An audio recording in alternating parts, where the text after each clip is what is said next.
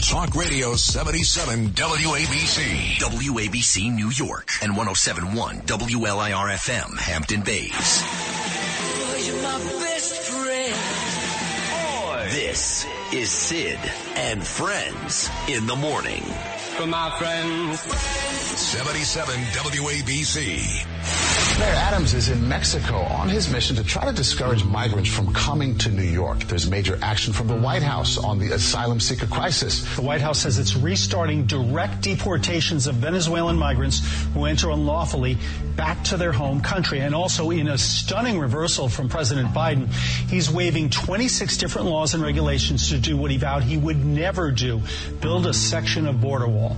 We are still looking through exactly what this means. Mayor Adams in Mexico on his first day of a South American visit, reacting to a major about face from the White House. Candidate Joe Biden made this promise in 2020. There will not be another foot of wall constructed on my administration. The president said that while he didn't want to build a wall, he has no choice because of a law Congress passed in 2019. They have to use the money for what was appropriate. I can't stop that. Do you believe the border wall works?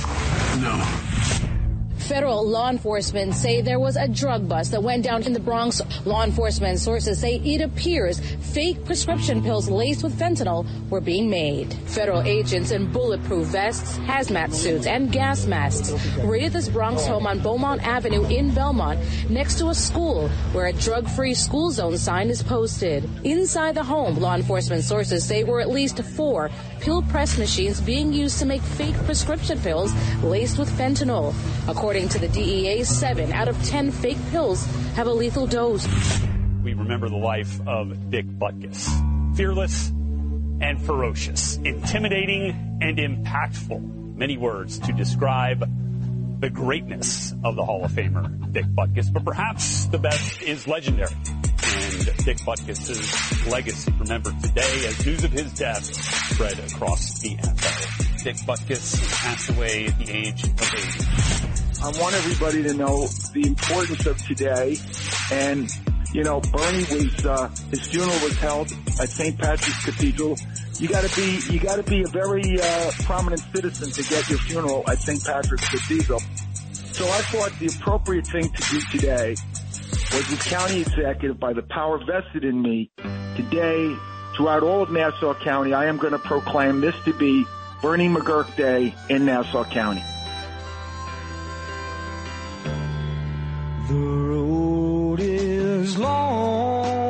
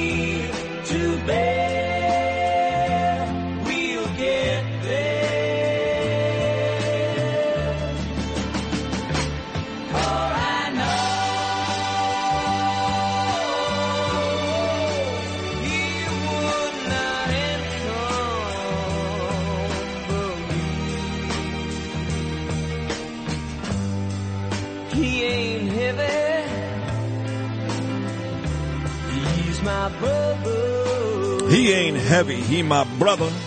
Goes out to my man Bernard McGurk after our six-hour marathon extravaganza Bernie Remembrance show yesterday.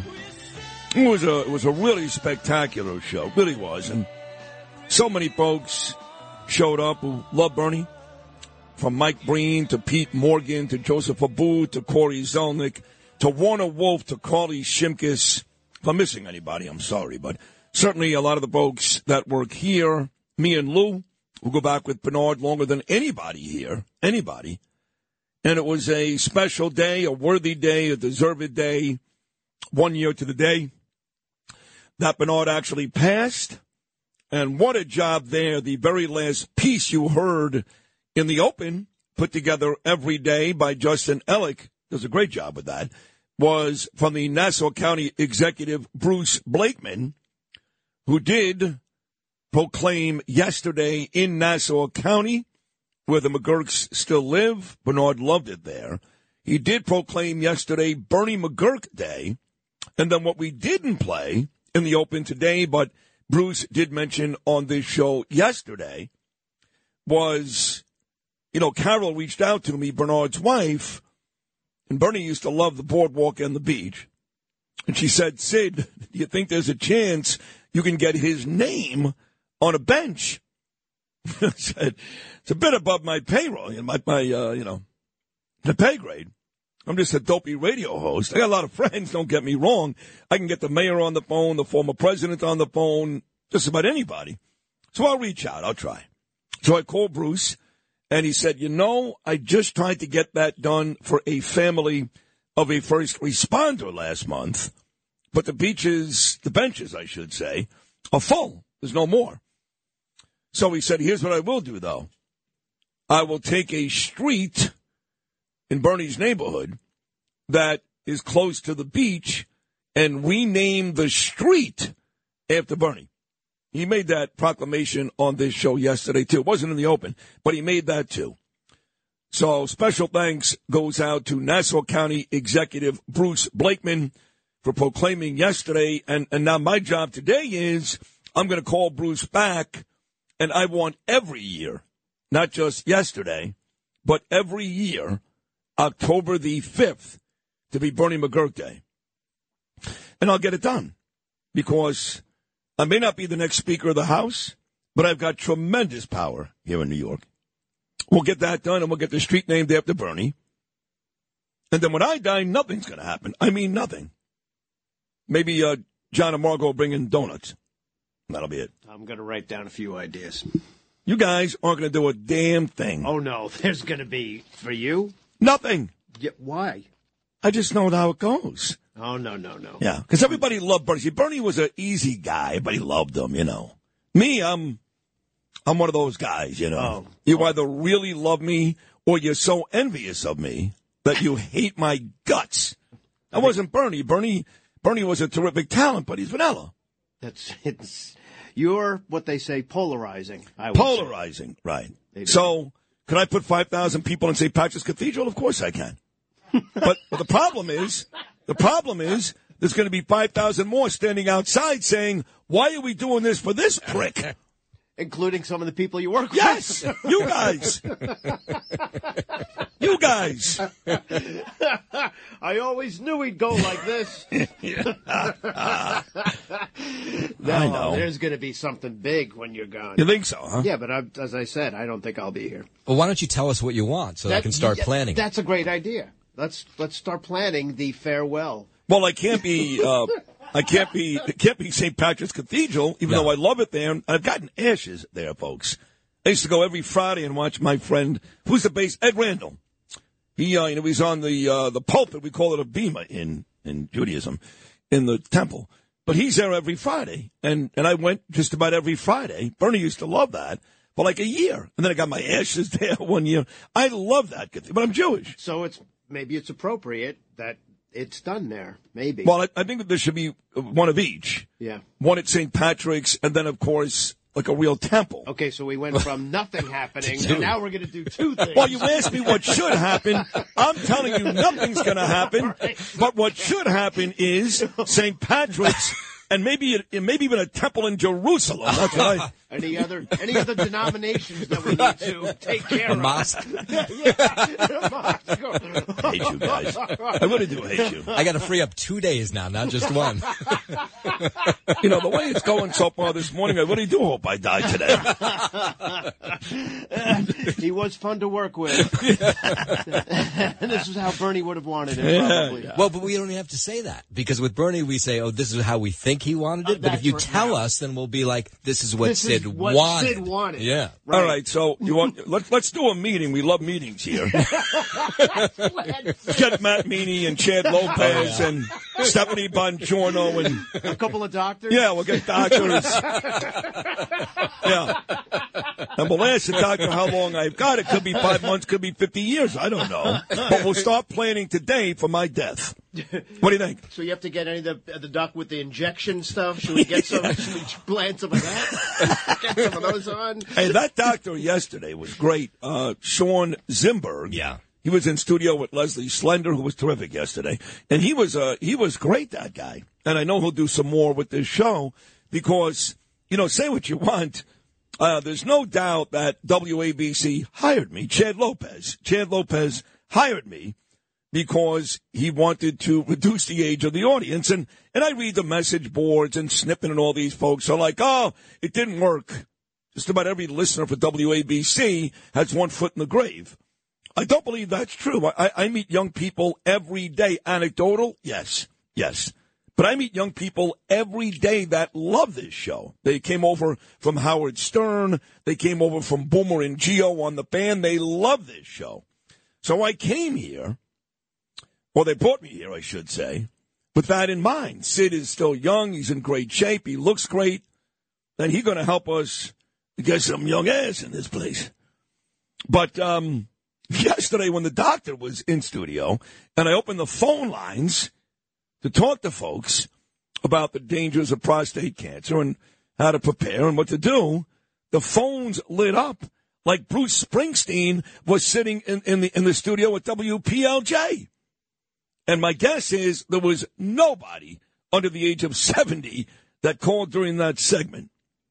So that doctor, I said to him, I go, Shawn, you're in the right place. Look at those phone lines. I mentioned your name and what you did, and it was like giving away free tickets to um, who's the blind guy I like, the opera singer, Bocelli. Bocelli, yeah. You saw the phones went nuts. They loved him, which was great. So anyway, we um, we're efforting to get some younger listeners, like George Liberatos, who just texted me. My dear friend George, who everybody in Brooklyn knows because his family owns, of course, the Oasis Diner. And he just texted me just now. His father, Pete's a great guy, and everybody loves the Oasis Diner on Flatbush Avenue. So I think we've done a good job getting more younger listeners, but we've got more work to do. But Shawn Zimberg would still be a perfect, a perfect fit for this show. Advanced radiation centers, eight locations. And I like the guy. Good looking guy. Spoke really well. Calm, nice, Yes. assuring. Yes. Yeah. He's the right guy for the job. Talking about the right guy for the job, who going to be the next speaker? Jim Jordan definitely wants it. Steve Scalise wants it. I'm not sure he wants it as bad as Jim Jordan. And the talk is that Donald Trump, who's running for a much bigger position, president, may have to take it. Now, what Trump said was, look, I'm endorsing Jim Jordan. Jim Jordan is the man. But if they don't get the votes, Jordan, Scalise, or anybody else, and I'm forced to do it, I'll do it. I'll do it for 90 days.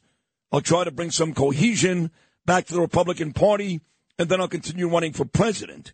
Trump didn't say I want the job necessarily. He wants Jordan to get the job. But if they can't get the votes, Donald Trump made it very, very clear, I'll do it. Isn't that the way it went pretty much? No? Yeah, well, it was on his uh, Truth Social last night where he endorsed Jim Jordan, and I think it's his way of saying, you know, I don't really want this gig, so vote for Jim Jordan instead. Right. He doesn't really want it, but he's not going to let down the Republican Party. And every day that goes by, more and more people, including Levin, last night, they are just destroying Nancy Mace, killing her. They don't care about Matt Gaetz. They know he's a psycho. They don't care about the rest of these men, those other seven guys. But for some reason, everybody is really down on Nancy. And I had Nancy on Monday and yesterday, twice this week. Say what you want. She is not, she is not caving to the pressure. She absolutely is 1000% confident that she did the right thing by the Republican Party and the country. I still don't believe that's the case. I think she made a major mistake. I really do. And I think down the road, she's going to feel those implications. But right now, she's acting very confident, sitting there with Matt Gaetz on Steve Bannon, that psycho, his radio show. You think she made a mistake, no? Hard to know. Hard to know. I mean, really, it'll it'll matter when she goes up for reelection if the Republicans decide to run somebody against her, which they Right. may as a punishment. They may do that, right? Yeah. Well, here is um, Mr. Ohio Jim Jordan on Fox News yesterday talking about uh, the possibility of Trump, not him, because he says he's ready, Jim. The possibility of Trump being the speaker. This, Lewis, is Jim Jordan, cut number 14. I think President Trump wants to be president of the United States. That's what I want. I think he's the best, best president we've had, certainly in my lifetime. Did more what he said he would do than any president I can remember. I want him to be president of the United States. I think that's what he wants to do, um, and I think that's I think that's what's going to happen because the country is so fed up with the policies of Joe Biden. I think President Trump is going to be our nominee. He's winning by I don't know 40, 50 points. And I think he's going to be our next president. He's beaten Joe Biden, and, and I think even an ABC poll like a week ago by 10, 11 points. So um, the country knows his policies worked. I think he wants to be president. I want him to be president. So our good buddy Mike Lawler, congressman out of Rockland County, he also checked in on this. He was on CNN. Mike is on CNN a lot. and he checked in on the possibility of Trump becoming a speaker. Let's just say Lawler, not a big fan of that. Cut number 15. Look, we've never had a speaker uh, that's been elected that is not a member of the House. Uh, I think the choice for speaker will be someone who is currently a member of Congress. Uh, and I think these discussions should be among the members. Uh, we have a lot to deal with uh, in uh, the coming days uh, in choosing a new speaker.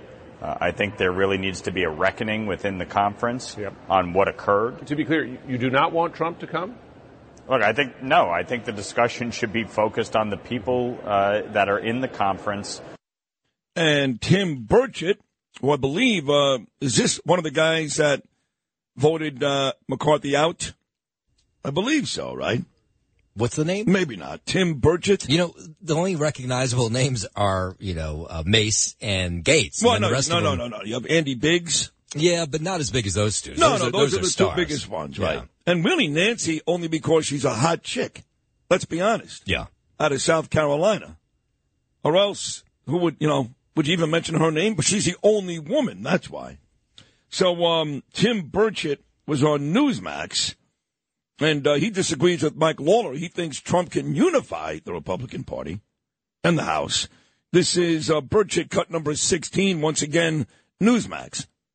I think that could be a unifying factor within the conference. Um, he is the he's the front runner, and he will remain that, I, I assume. Um, but I, you know, I, I think what he'll do is come in there and unify us and tell us we need to get behind somebody else, and that he appreciates it and he is honored, and but he would he he'll be he'll provide any leadership or any any guidance that he needs. But I suspect he will say that he we need to get it amongst ourselves. My friend Susan Brown Otto up in Bethel listens every day where my mom lives. Kauneonga Lake, White Lake, six miles outside of Monticello. She said the um, the Wall Street Journal did a hit job on Nancy Mace today. She loves Marc Molinaro. She loves Mike Lawler. All right, we got a big, big show coming up. Great guests. It's a Friday. We're going to have some fun, too. We started off with Brian Kilmeade. He'll be here at 645. Curtis Sliwa, as he is every day, coming up at 710. Curtis texted me at 1130 last night on his way to St. John Villa Academy on Staten Island. Curtis is going to be on fire today. Don't miss are that. you? Get over here now. Where are you? 740, Andrew Giuliani. 840, my man Joseph Tacopina. And 910, President Trump's daughter in law, my friend Lara Trump. The number is always 1 800 848 WABC. That's 1 800 848 9222. Happy pre Columbus Day Friday, right here on Sid and Friends in the morning. He's my brother.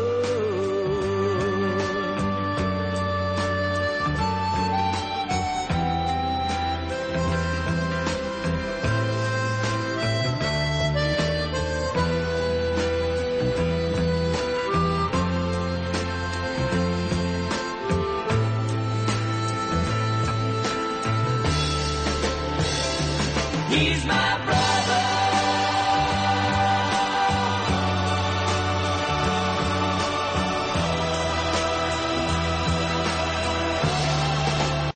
If you've had an accident, trust Gabo Law, personal injury and medical malpractice attorneys with decades of experience who will provide the attention you deserve and deliver the best possible results in the shortest amount of time. Gabo Law has recovered millions for their clients and will be able to help you. But don't take our word for it. Read all of their five-star reviews from former clients on Google, Avvo, and Facebook. Call Gabo Law today at 800-560-0214 for a free consultation or email at info at gabolaw.com. Gabo Law, where winning is no accident. The digital dollar could give the feds control of your money. Get the digital dollar report. Call 1-800-862-6970 and also receive a $1,000 credit from Priority Gold to protect your money. Or just go to digitaldollarreport.com. Please note the information provided does not constitute financial or investment advice. This is Sid and Friends in the Morning. Entertaining and informative. Oh, you're my best friend. 77 WABC.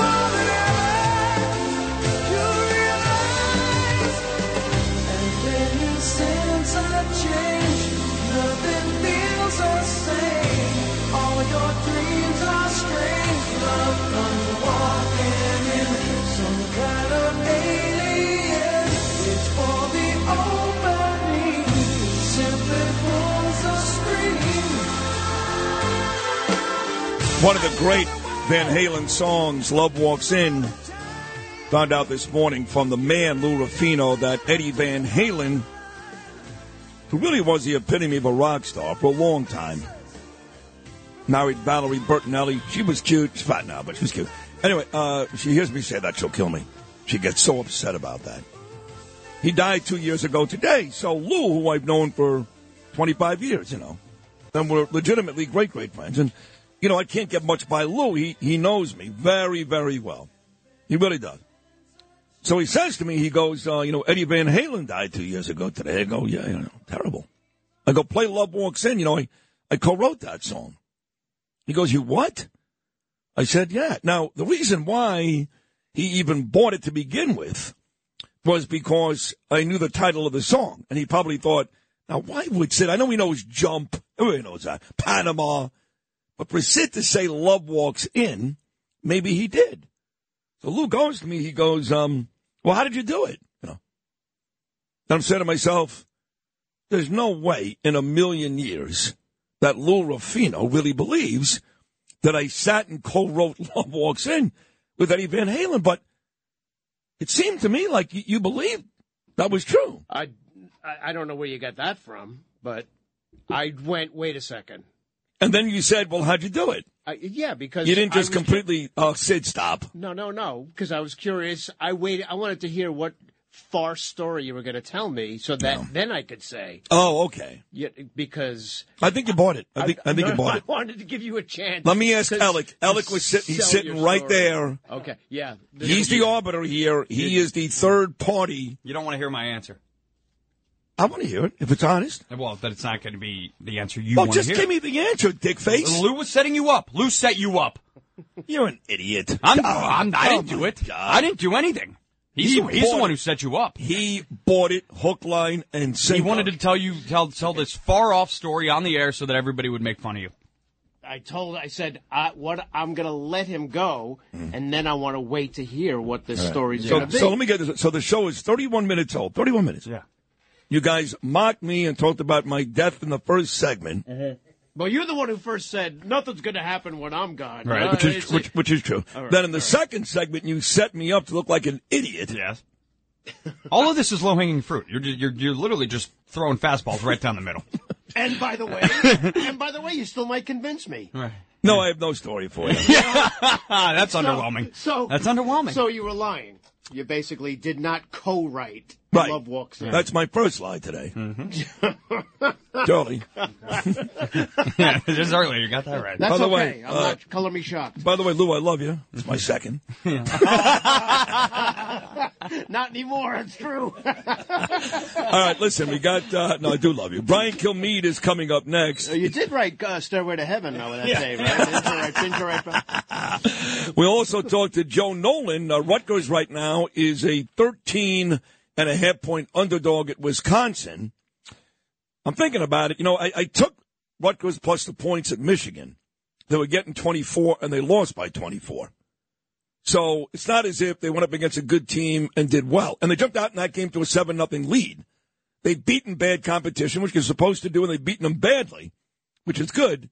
So I'm not sure about this Rutgers Wisconsin game yet. Uh, Nolan's coming up next. Right now, it's time for the 77 WABC minicast clip of the day. Everything you need to know in under 10 New York minutes. Download and subscribe wherever you get your podcasts and get the max out of mini. Listen anytime on the 77 WABC app. Today's minicast is from the Rita Cosby show. Here, this is good. I've heard this already. Here, Rita talks with Congressman Troy Nehls. Congressman, your tweet is creating a firestorm. It says Kevin McCarthy will not be running again as Speaker. I nominate Donald J. Trump for Speaker of the House. Tell us why you did this. Well, Rita, thank you for having me. Well, the reason I've nominated Donald J. Trump for Speaker of the House is there's no rule, there's I no know this, law. uh, this, this was a good cut three days ago. I mean, Speaker of enough the of House this. must- I was literally just saying that. Um, this was a good cut three days ago. Why is it the clip of the day today? What, what, what's the next cut? Have you heard President Kennedy got assassinated? oh my God! This is Sid on Sports. Oh, sponsored by Peerless Boilers on 77 WABC. Justin Ellick here with your bottom of the hour sports update, sponsored by Pete Morgan and Peerless Boilers. Go to peerlessboilers.com, paviliontankless.com to find a dealer near you. They are the world's best built boilers. Got to start on the gridiron here, where the Chicago Bears marched into Washington to beat the Commanders last night by a score of 40 to 20 on Thursday night football. Justin Fields and the Bears offense, they look good once again for that first half. They exploded. Fields threw for three touchdowns in the opening two quarters, two to DJ Moore and one to Cole Kmet to help the Bears to a 27 to 3 halftime lead. That's their first win. They were up big at home against the Broncos last week. Yes. Everybody thought the Commanders, good team. They just thought the Eagles in overtime, the two and two would kill Chicago. But the best part of the Bears getting their first win of the year last night in dramatic fashion on the road was it happened the same day, one of the greatest Chicago Bears of all time. And most people think maybe behind maybe Ray Lewis or Ray Nitschke as the best middle linebacker in the history of the NFL. Dick Butkus passed away yesterday at the age of 80. What are the odds Butkus dies? The Bears are the only game that night they're winless and they win the football game. How about that? Pretty cool, right? That's a feel good story on a Friday. I think so. I think so as well. Yeah, and I co-wrote uh, Love Walks In. How about it? We're two for two on this Friday morning. Bears get Bears get off the schneid. Watching Washington drops to two and three on the year. Locally this weekend, the Giants are in Miami to take on the Dolphins Sunday afternoon at 1 p.m. They're currently 11 and a half point underdogs. As for the Jets, they'll be in Denver Sunday at 4:25. That's two point dogs against the Broncos. Some college ball to look forward to tomorrow, starting at noon. Here we go. You got three games at noon tomorrow to look forward to. Number 12 Oklahoma at three Texas. Texas five and a half point favorites there. Maryland at number four Ohio State. The Buckeyes 19 and a half point favorites there. Rutgers at 13 and a half point dogs going into Wisconsin. And the nightcap is tomorrow 7 p.m. You've got 20 Kentucky at number one Georgia. Georgia 14 and a half point favorites. 7:30 p.m. Number two Michigan 18 and a half point favorites at Minnesota. Over to the Diamond. All four division series set to get underway tomorrow. Texas is in Baltimore for game one against the Orioles. Minnesota is in Houston to get things going against the Astros. The Phillies are headed to Atlanta to take on the Braves. And the Diamondbacks are in LA to take a crack at the Dodgers and staying with baseball. New York Mets uh, general manager Billy Eppler resigned yesterday amid a Major League Baseball investigation into his use of the so-called phantom injured list. Sources did tell ESPN. So Eppler steps down. Uh, Stearns is on his way in. Eppler said in a statement, quote, I wanted David to have a clean slate, David Stearns that is, and that meant me stepping down. More on that as we learn more. Sports, sponsored by Pete Morgan and Peerless Boilers. Go to peerlessboilers.com, paviliontankless.com to find a dealer near you. They're the world's best built boilers. I'm Justin Ellick on 77 WABC. Talk Radio 77 WABC. This is Sid and Friends in the morning. 77 WABC.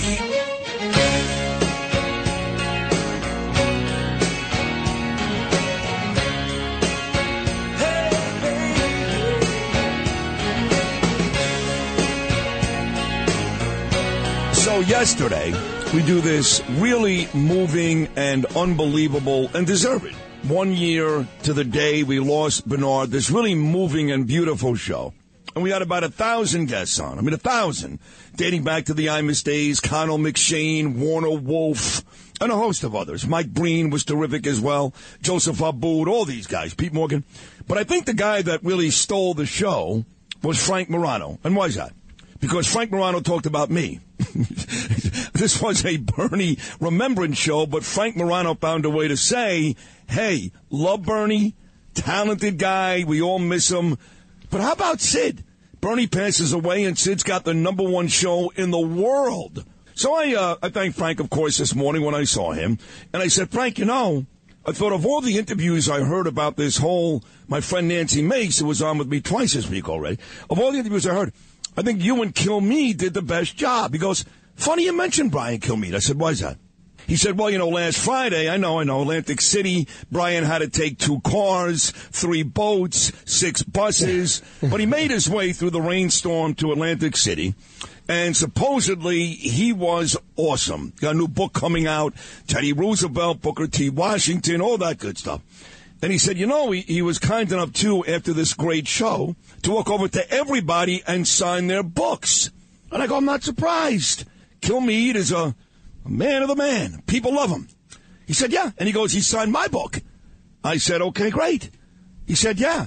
You want to know what he wrote? I go, why would I care? He goes, well, you may when you hear what he wrote. I said, sure. What did Brian wrote? Right, I should say. And according to uh, Morano, the exact quote from Brian Kilmeade that he wrote in Morano's book is, quote, better than Sid. Is that true, Brian? Yeah, I was trying to make him feel better. His wife was there, and you know, I just said, I know you guys are arch rivals, and I'll make it, but I'll write something even more uh, promising for you when you go and purchase a book. I'm not going to give you another book. You got to go purchase it at Barnes and Noble or another reputable bookstore. Oh, don't don't wait for the sale uh, the sale card either. Um, so I did write that, and I knew that was going to come back to me. As second I wrote it, I go, this probably wasn't smart. And I go because oh, Sid God. is so sensitive, yeah. and the and the rivalry between you two is yeah. so There's strong. no rivalry. No, no, no, no, no, no, no, no. You know, there kind of like no. It's not like the Red Sox and the Yankees. Like the Yankees would win the, championships every year. The fans didn't care. The Red Sox until 2004, they never won. They would consider it a rivalry. So in that example in that scenario on the Yankees and Frank's Boston. I mean, I love him dearly. He's a tremendous talent and a super guy, but in fact, nobody rivals me. Nobody. Okay. I, I mean, he feels differently. Right, because he's the Red Sox guy. I'm the Yankee Right. guy. I just win and by the way, they're both out of the playoffs this year, so I don't like your analogy. I mean, you, you guys are both stars. I mean, you're number one in New York in the mornings. Yes, So you can't true. say Red Sox Yankees this year. They're You're rebuilding. right. You're not rebuilding. You're right. It's, it's a whole the whole sports scene's a mess. Billy Eppler gets fired. I mean, do you believe fired. this? This year, the thing that made it so hard is we really thought. I mean, everybody I know thought this is going to be promising. You know, the Yankees had another pitcher. They they got they uh, had some injuries at the end. Judge's not going to have the pressure of hitting sixty again at the end. He kind of got uh, tightened up. So I'm saying to myself, they're going to be really good again, and they'll add somebody in July, and they'll they'll take it all this year. And obviously not. The Mets were out of it in June. And now they're both. I don't know how the Yankees are rebuilding. I do have uh, some ideas on how they should, but uh, but the Mets have totally. Uh, they fired their manager. They might lose Pete Alonso. I mean, where do they even start? Well, they won't lose Alonso. In fact, uh, the first thing David Stern said when he took over was, Pete Alonso is going to be my first baseman, and Cohen's going to pay him. He ain't going anywhere. But uh, the team's a mess. The Yankees fired nobody. And now football season is basically over because the Jets and Giants are combined two and six, and the Giants, with Miami and Buffalo coming up, look completely lost. So Let's go Knicks. Let's go Rangers. but I do want to get back to what I said about uh, you and uh, Morano, and, and, and I and I really meant it. The interview you did about Kevin McCarthy being ousted. And again, I'm very close with Nancy Mace. I think you know that. She was on uh, twice this week, including yesterday. And I said, Nancy, it seemed kind of selfish. You made it about yourself. I love you. I love you. But you made this about yourself. You know, you teamed up with Matt Gaetz, who's a selfish prick, who made this a personal vendetta with, uh, with McCarthy. And I said, I think you hurt yourself. I really think you hurt yourself. And she said, I don't care. She said, I did what's best for the country. We're sick of the chaos. We're sick of it. Really? We, yes, we, I said, well, did you just cause more chaos? She said, no. Next week we'll have Scalise or Jordan or somebody else, and everyone will forget what happened this week. I know you disagree. I, I mean, I mean, I can't believe that she sat next to Matt Gaetz and sat down with Steve Bannon and did an interview. I mean, she, if you look up Nancy Mace's comments on Matt Gaetz, she doesn't even like him. Um, uh, and she said some really harsh things about him. No, no, no. But she she changed said, well, that. were- no, she, she changed that because she did my show Monday. She was here for the View. She did the View on Monday, and this was the day before they ousted McCarthy. And she said on my show, she said, "Gaetz and I are friendly. We're good friends." And I'm going to vote with him. So I was not surprised she did it. She actually said it on my show the day before. I was still disgusted and angry, but she did say Monday her and Gaetz are quote unquote friends. I don't know. You, you want to see some of these quotes that she said about him? I mean, we'll share them off the air. But I mean, how can they be uh, friends? Uh, It doesn't make any sense to me. And the thing is, I always ask myself, what's the objective? You know, you're about to lose your temper. If you're about to lose your temper, uh, and you say, well, that, I'm going to lose my temper on my boss. Well, what's the objective? Well, you could lose your job. Is it worth it? Even if you are right, is it worth it? And the, the Republicans should have said, no, of course not. It's not worth it. This guy didn't do anything wrong. You know, if you go back and see these are maneuvers that you have to make with an unwieldy caucus. Well, I should have brought, she wanted to bring the abortion issue in the 15 or 12 or 15 weeks, whatever she wanted to do, uh, uh, to the floor. Okay. Not yet. Nine months in, didn't have a chance to do it. Uh, let him, you know, they went back and forth. He called their chief of staff and said, what is Nancy Mace mad of? And the chief of staff, according to Kevin McCarthy, said nothing. You didn't, you, there's nothing you did. So I guess she's going to fire her chief of staff. But uh, having said that, uh, when people say, uh, you know, uh, Matt Gaetz, I got to get him out, and no one can convince me it's not personal. And then we had this congressman from Tennessee said, well, I wanted to pray about it. And Kevin McCarthy called me up and says, we've been friends. You voted for me 15 times. We've been friends for about 10 years. What is there to pray about? He goes, well, you're mocking me and praying, so I, I'm going to vote against you. And I, I confront him. I go, listen, so you're friends with him, but the fact that you believe he mocked you for praying when he said he didn't, and you're friends, you vote, that's why? Well, yeah, well, I think it's better for the country. So you, okay. I, I just said, I said this earlier, um, Sid, if I have 96% approval rating at WABC and Sid Rosenberg does too, and I have it at Fox, I walk home pretty happy. It's not like he got ousted by 180 people. Eight, 210 more conservative than uh, and experienced than than these eight in many cases. Say he's doing a really good job. Leave him alone. Yeah, it doesn't make sense that 4% decided that he's done. And I know you made a, a baseball analogy, but I was watching Newt Gingrich on Hannity's show the other night, and he made a great analogy. He said, look, Georgia's the number one football team in the country. If they're taking on Nick Saban in Alabama, and right before the game, four or five players from Georgia decide, I'm going to play for Alabama, they're going to kick them off the team. And it doesn't make sense. I don't know where else in America today we make decisions based on three or four percent. You know, Sid, I think that's so so underreported what you just said. Because people will just say he got ousted, he was unpopular, didn't do the right thing. By whom? Eight people. How many in there? 218. Really? So 210 say he's doing a good job. Eight say he isn't. Now he's humiliated. The shortest tenure in American history. Never before done in American history. A week where nothing gets done. We literally don't have a governing body right now until next week when you know Jordan's not going to get enough right away. Or Steve Scalise is not going to get enough. Or Congressman Hern is not going to get enough. And you know, Trump might be dramatically taking over. Just more chaos. And around the world, they are, people are really, our allies are really getting nervous. There's a sense that we're coming apart. And we are. I, will tell you what, I got the same sense here, and not just on a national level. But uh, this, of course, is Brian Kilmeade, who's amazing after me every day. Don't miss him, 10 o'clock here on WABC, Fox and Friends on Fox News. And we'll get to his own show, which is tremendous, 9 p.m. Saturday nights after Levin, One Nation. I had the uh, mayor on last Thursday for 30 minutes, and we had a great conversation. And he, on record, blasted Joe Biden. Okay, great. Then I hear a cut from Mayor Adams, who's not even here. He's in South America. He's in Ecuador. He's in Colombia. I don't know where the hell he is. I hear a cut yesterday that says, and I quote, our policy hasn't changed. We want the borders open. Whoa, whoa, whoa, whoa, hold on a second. What? Yeah. Oh, yeah. I played it 10 times yesterday.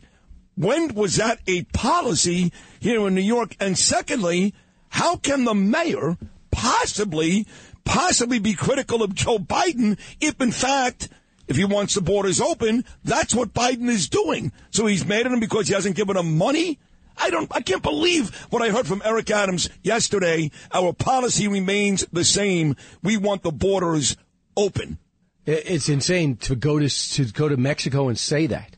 That's exactly the opposite of what he told us he was he was traveling to do. He was saying, we're closed, don't come, we're full. You know, you saw the numbers, 3,700 just came last week. Uh, again, you know, we're up to 122,000. That was before that, so it was 125,000. So if, he's, I mean, I, I'm, I'm flabbergasted by that. All I saw was him walking in the airport saying he's got to just get the message out. So, I mean, it's embarrassing for for this administration to have to have mayors travel the country. The mayor of Chicago, is a, who does not seem to be uh, the beginning of a successful term, obviously, going to the border to see for himself the problem. The Secretary of State, the Attorney General of Mexico City, seeing the problem, and then he's they're building 20 miles of wall only because they claim the courts are making them. So instead of just saying, hey, I was wrong, it's definitely going to be part of the solution. We got to send a message to get out because this is a catastrophe. Instead, you break the border. You're trying to fix the border while denying it's a, it's a catastrophe. I think we all know different. I, I'm looking and my first, my A block, I'm pretty sure Saturday night is going to be just about how Trump's best advertisement is Joe Biden's policies and and that more than uh, along with being targeted in New York ridiculously by this clearly political motivated attorney general, this this tr- this clown show that's going on right now, uh, that together is probably and, and you know I didn't say this in 2022. You, we've been talking every week. Yep. I, Joe Biden's ineptness is putting G- uh, Donald Trump back in the White House. Yep. I think it is too. And you know, you, you call it a clown show, and so did I. I made the comparison this week that the same vendetta that allowed Matt Gaetz to get rid of Kevin McCarthy is the same personal vendetta Letitia James has with Donald Trump. The difference is, while it is a clown show and unfair and may put Trump back in the White House, this is destroying him. I mean, there's a real possibility he could be fined upwards of a quarter of a billion dollars, lose his practicing license, loses the buildings. I mean, this is this is real. This is real. Listen, I, I, I, I spotted this when I started reading this, that the judge already made this decision and we have a three month trial straight ahead. I go, what are we even doing the trial for? There's no jury. You know, setting up for appeal. And then when they had the statute of limitations, goes, yeah, a lot of this stuff happened before 2014, but it will play a role in my ultimate decision about his actions after. I go, what, excuse me? Statute of limitations is statute of limitations. You know, it's done. Why don't we go doing that with Hunter Biden? Excuse me, by your policies, even though you didn't pay your taxes in the five years are up, uh, by the way you've acted, I'm going to take those five years into account. You can't do it, but they're doing it. So, I mean, this, this civil trial has me so confused. I have a lawyer on every day who says something different, but now he's got to sit there and he's seeing it all burn up for no reason. And you know how many people in that business will say, "Hey, I want to buy that golf club. It's four billion dollars. Okay, uh, I'll pay you two billion. Okay, let's settle on three billion. How dare you overestimate the value of that golf course? Well, if you have to go to a bank, the bank's not going to wait for you and your opinion or your speech. They're going to send adjusters down there, and they will decide. An accountant's got to sign off on it. But just like they flipped one of his lawyers in the Georgia case, they actually not in the in the documents case they actually flipped his accountant and say if you know walk away from Trump and we won't file charges on you. I'm next thing you know, his accountant's testifying against him. Who ever heard of this? And uh, the Americans are disturbed by this. And I'm telling you, a lot of people who have to deal with the court system are saying, if it could happen to me, it, or it happened to me, and they're going after our president, this is purely political. And Letitia James sits out there and claims it's not. We have video that show differently. I've never seen anything like it. Out of all, out of all the cases, this is the one that astounds me the most. Well, listen, as always, Brian, excellent job. Uh, once again, folks, Fox and Friends, Fox News every morning. One Nation. I really believe this, not because I've been a guest on it many times. I think it's the best show on Fox News, 9 p.m. on Saturday nights. And of course, follows me every weekday morning at 10 o'clock right here on 77 WABC. My man, the great Brian Kilmeade. Brian, excellent again. We'll do it again next week. All right, stay within yourself, Sid. Go get 'em. Big show coming up. Curtis Sliwa coming up next. It's the Friday edition of Sid and Friends in the Morning. Keep it right here. We believe the borders should remain open. That's the official position of this city, but we have made it clear there should be a decompression strategy that we could properly deal with the volumes that's coming into our city, and no cities should have to carry the burden of a national of the national government. Somebody tell me what the effort decompression strategy is, and the policy remains the same. The borders are open. Kilmeade didn't even know that. Almost fell off his chair. We'll talk to Curtis coming up.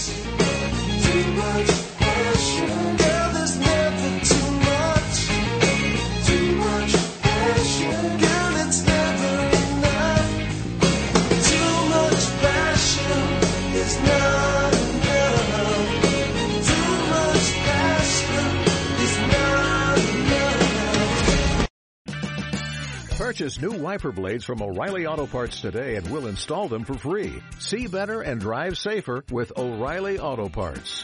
Oh, oh, oh, O'Reilly Auto Parts. Sid and Friends in the Morning. 77 WABC.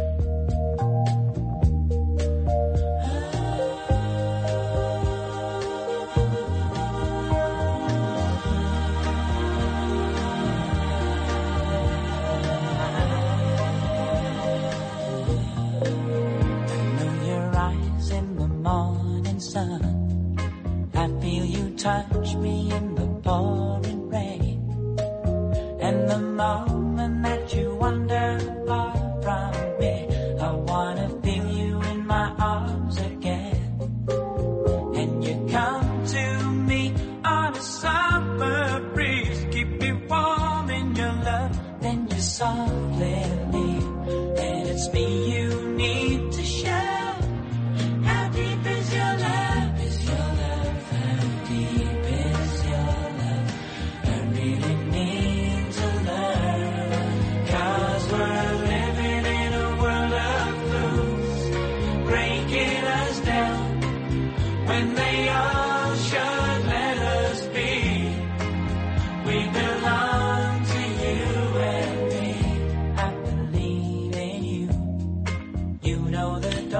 morning, and of course, Later on tonight, Curtis is going to put on his white suit and his black button-down shirt, head on over to 2001. Bernard once said about Curtis, who was known to have a good time. I like that about Curtis. That he would go to the Christmas parties, and somebody once said to him, who didn't know who Curtis was, this is the truth. He said, and I quote, Does that guy have polio? But I think he was just jealous because I think Curtis could actually bust the old Brooklyn move. And he loves the Bee Gees. He loves that song as he should. And that does take us back to uh, Stephanie Mangano sitting by the window in her Brooklyn brownstone when she said to John Travolta, she said, Can you be friends with a girl? And he looked at her, he said, I could try. And that was the end of the movie. That was it. yeah, that was it. Uh, no, you can't be friends with a girl. Let, let me straighten that out. You can't be? You cannot be friends What- what- with what- a woman what if girl. she's fat and not that good looking? Doesn't matter. Doesn't matter. No, Really? No, no, no. God, you are dirty. Associate, yes, but friend, no. Absolutely not. Now, why not? No. Can't do. Can't do it. There's no way. Well, look at you. You married like ten women. So I I understand They that. were probably your friend at one point. And when I was a whirling dervish on the dance floor, You still can dance. I still. would. Oh, absolutely. Yeah. I would tell the young ladies. Never when I when I was married, I would only dance with my wife. I Right. would not dance with anyone else. Right. But, But, you made sure you weren't married a lot, so. I was single. I would tell the young lady after we would do a slow jam, a grind. You better go for a pregnancy test in the morning. You know, what, what, do you mean? that. What do you mean by that? Ah, That's Tracy that's Morgan says that. Tracy Yes. Morgan says well, Yes. you, you can get him pregnant just by looking at him, Yeah, basically. yeah, Yeah. yeah. So you're the white Tracy Morgan. Oh yeah, and I, I got to tell you, feet don't fail you now. You know, going into clubs, most of these guys don't dance. They just sit there and they watch their women dance Well, with other I women. Right. I would I would go into the club. Right. First of all, I'd spend most of the time in the bathroom stall. Yeah. You know what I was doing. Yeah, yeah. Uh, thank God that's over. And then I would just kind of nod my head as if I knew how to dance. And then when I did dance, I knew I was awful, but I guess I was. Well, you cute, were waiting so. for the horror to play, so a guy could get up and you could be doing a, a dance like like the Orthodox and Yeah. the Hasidic do with men, back and forth. Well, my problem was all of my buddies, my next door neighbor Joseph Iovine, great looking guy, you know, the, the Pontiac Firebird, the muscles. Oh, oh, muscle car, yeah. his cousin Anthony Corsaro and Billy, and all these guys were great looking guys from Brooklyn.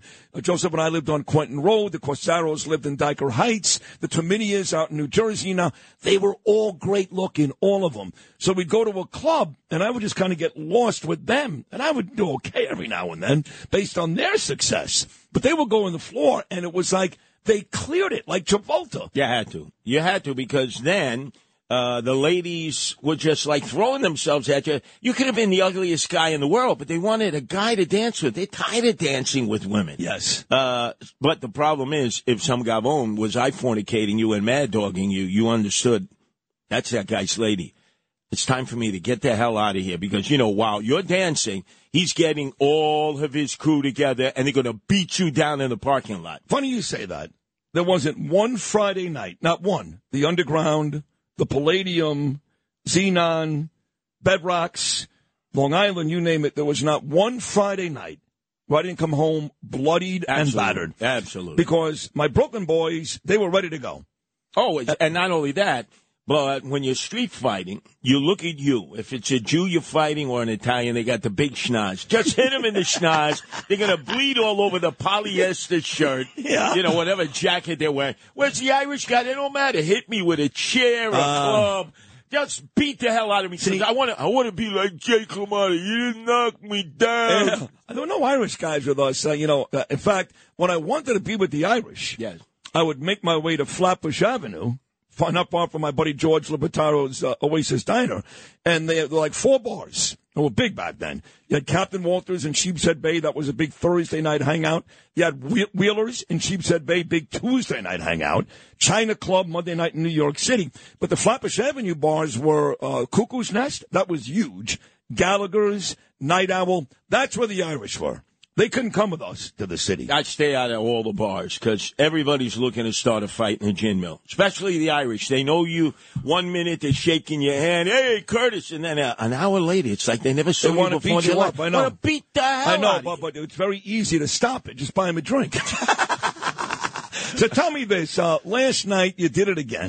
Before we get to last Uh, night, okay, I was really disturbed by your list of the all-time No, great that's middle not, my, linebackers. that's not my list. That's an ESPN yeah, list. but you signed on to it. No, I agree that Ray Lewis is the best middle linebacker ever. Absolutely not. 100%. Look, Ray Lewis, 16 years, right? Local guy, Lakeland, Florida, went to University of Miami. That's why you love love him. Hurricane. Oh, because he, he that Baltimore Ravens team had Trent Dilfer at quarterback I and saw, won a look, Super Bowl. I saw them kill the Giants Yes. before he killed two guys in Buckhead celebrating in Atlanta and then blamed the other two guys who eventually got off as I- they were acquitted. I do believe he did it.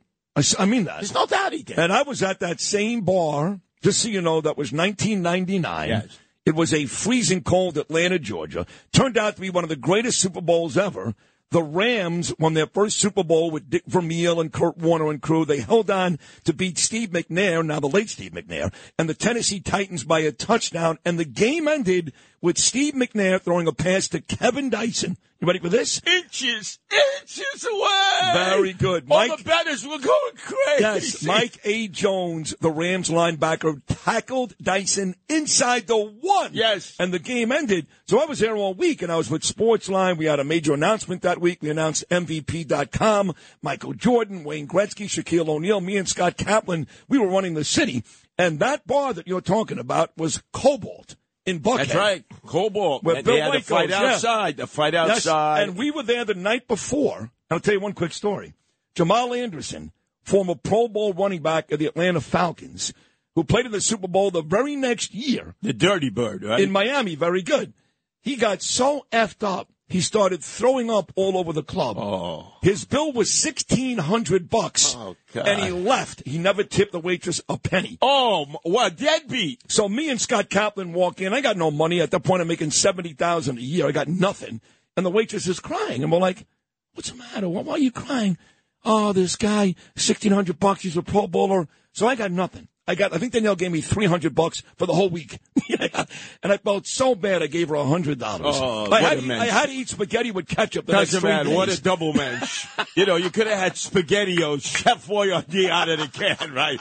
What a double mensch. Sid, I, I now have a renewed, higher view of you. Thank you. I give her a hundred bucks. I gave her a hundred bucks. Man, a Benjamin Franklin right there. And she had not served me at that point anything. Now I made up for it by the end of the night.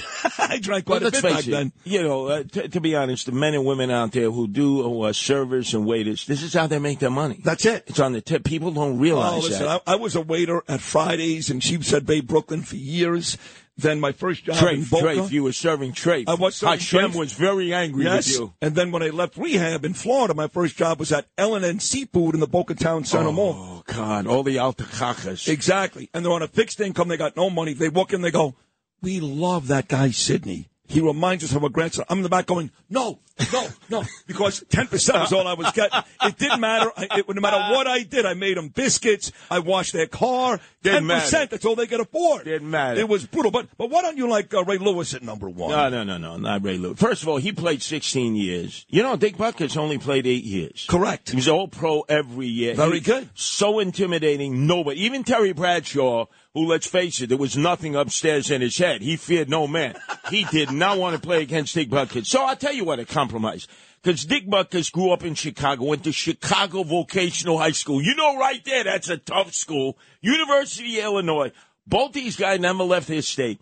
How about a tie? You get black and white, ebony and ivory. It's sort of like the movie that, uh, in fact, Dick Butkus was in the one that you love so much, the Brian Piccolo story. He was in it. Yes. Brian's song. Yes, yes. You, you love that. I love that. Even though it's the guy, featured the guy who sued me. You remember, uh, J- uh, James Caan. Jimmy Caan sued you? Yeah, yeah, because I said he was an affiliate of the Colombo crime family. I had to read an apology on the air. But He- you know something? The he was Jewish. The apology was worse than what I had originally said. One point we're going to have to play that. You're going to listen I- to see, this I'm, apology. I'm so jealous of you. yes, yes. I am. I'm serious. I wish I could just go out and get arrested every night. I wish Jimmy Caan would sue me. You, you- you know, Like- some see, see, uh, hey, hey, Justin, see if you can find my apology to uh, Jimmy Caan. I gotta hear It this. is the most hilarious thing. They told me we're going to fire you unless you apologize to Jimmy Caan. Who told you this? Uh, this was over at AM 970, the answer. I spent four years, wasted my life that I'll never get well, back. and the problem is with the answer is they didn't have an answer, and Exactly. they still don't. And nobody listened. No, nobody. does. Nobody. Uh, but uh, yeah, it was Billy Dee Williams and uh, you're right, Jimmy Caan. So you want to you want to split it between Ray Lewis and Dick Yeah, I think so. Uh, All right. black and white, ebony and ivory, both intimidating factors. Although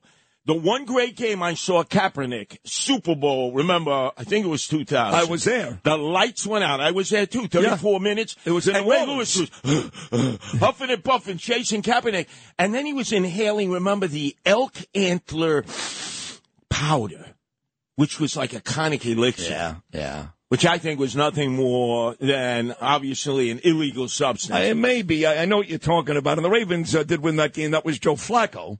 And they beat uh, Kaepernick and the 49ers. That in was, all that was a great Super Bowl. Great Super Bowl. That was a great Super Bowl. Kaep- Kaepernick played well. He should have Yes, won. yes, yes, yes. But uh, yeah, maybe not as bad as Thomas Hollywood Henderson when the Cowboys beat the Broncos in the Super Bowl was literally mixing cocaine and water Yeah, on the and said, sideline. little girl, can you follow me to my hotel room, little girl? you was doing a Lance Rentzel. Lance Rentzel was dropping his drawers and flashing his three-piece set. The guy was like out of central casting, one of the greatest receivers, Dallas Cowboys, Bob Hayes on the other side, Dandy Don Meredith taking the snaps. And he was married to Joey Heatherton. Wow. Drop dead gorgeous Didn't- from, yeah. Didn't Terry Bradshaw go with Heatherton too? I don't think so. You don't think so? I- oh no no no! He was with JoJo Starbucks. That's right, JoJo Yeah, Starbucks. Right, no, no, right, I, I, right. I won't have a latte. I don't go to Starbucks. but anyway, let's, let's get back to the Battle of Staten Island. Well, I heard about this today. Uh, actually, I heard about it eleven thirty last night. Yeah, I go to bed like nine o'clock at night. I'm up at three o'clock in the morning, and I'm getting old. I just don't care. Hey, you're real out the cock. Yeah. What can I say? So I got a text from you eleven thirty last night, which I saw at three oh eight this morning, and you said, "Here I am, back in the belly of the beast. Me and the rebels back at St. John Villa Academy. What happened, Curtis? All kinds of noise going on. The cops were ferrying in illegal aliens.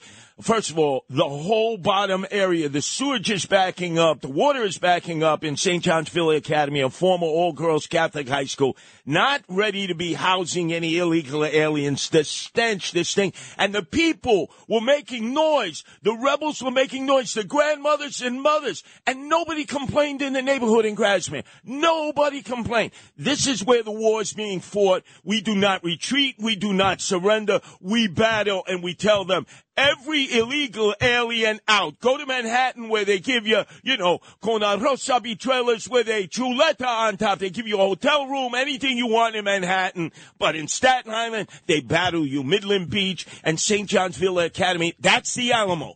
That's where we have stopped the illegal aliens from invading into our city. And that's where the battle continues, Sid.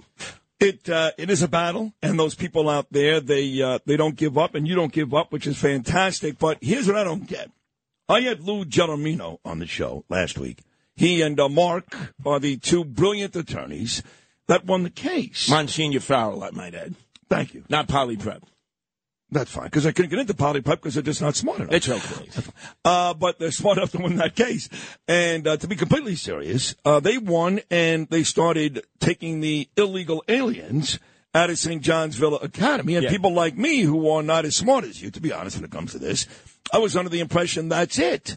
They're not allowed to Yeah, go back. Well, that, that was the spirit of the agreement. Eric Adams, swagger man with no plan, mayor of the illegal aliens, raising the roof in Mexico City. Tonight it'll be Quito in Ecuador. And then he finishes it up in the cocaine capital of the Western Hemisphere, Bogota, with hookers everywhere. But he's going to be studying about the illegal aliens. Hey, you want to know about drogas?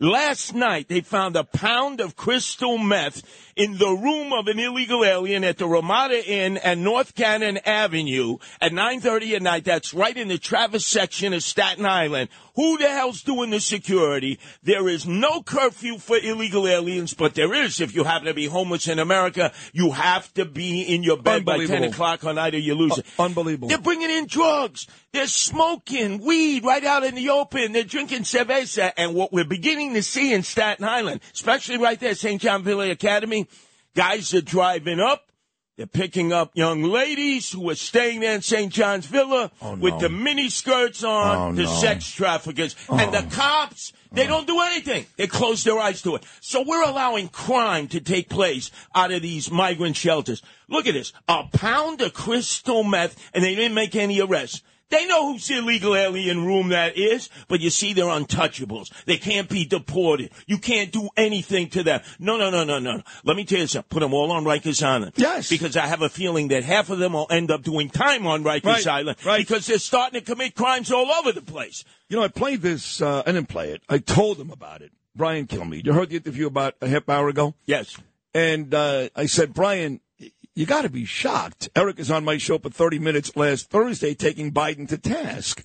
And I thought he was taking Biden to task for the open border. Silly me. He only takes Joe Biden to task because the president won't give him money. He doesn't care about the open border. In fact, and I didn't know this, neither did Brian Kilmeade, I doubt you did too, it is New York policy to keep the borders open. We believe the borders should remain open. That's the official position of this city, but we have made it clear there should be a decompression strategy. What does that mean? That we could I don't, properly I don't know. do. I, I don't know what decompression strategy tell you is, this. but the borders, that's our policy? No, Open I- I- borders? I, checked with Councilman Robert Holden, the Democrat from Middle Village. He said, absolutely not. There's nothing written. He just made that crap up. He is the Biden of Brooklyn, just like Joe Biden. He makes stuff up. Why didn't the press corps? Why didn't our own Noam Blade and Cole bust him? Ask him, is there a document? Can you cite any law? Do you even have a proclamation where that was ever said? Uh, Noam, a very good question. Noam Laden, Curtis just called you out, which he does occasionally, uh, but he brings up a very, very good question. Why weren't you all over the mayor uh, finding out where this was written somewhere, this policy that uh, we're okay with open borders? Well, we you know we played that audio and we were surprised when he said that. Of course. Well, why didn't you why didn't you press him to find out where exactly it's a policy? Well, you had him on. You could have pressed him. I'm on that. asking you, you stutter muttering prick. Why didn't you ask him? can, can we make uh, uh, no? Can Yes. you ask his overpriced uh, communications director that he Uh, made? Fabian Levy, yes. Yeah, uh, deputy mayor.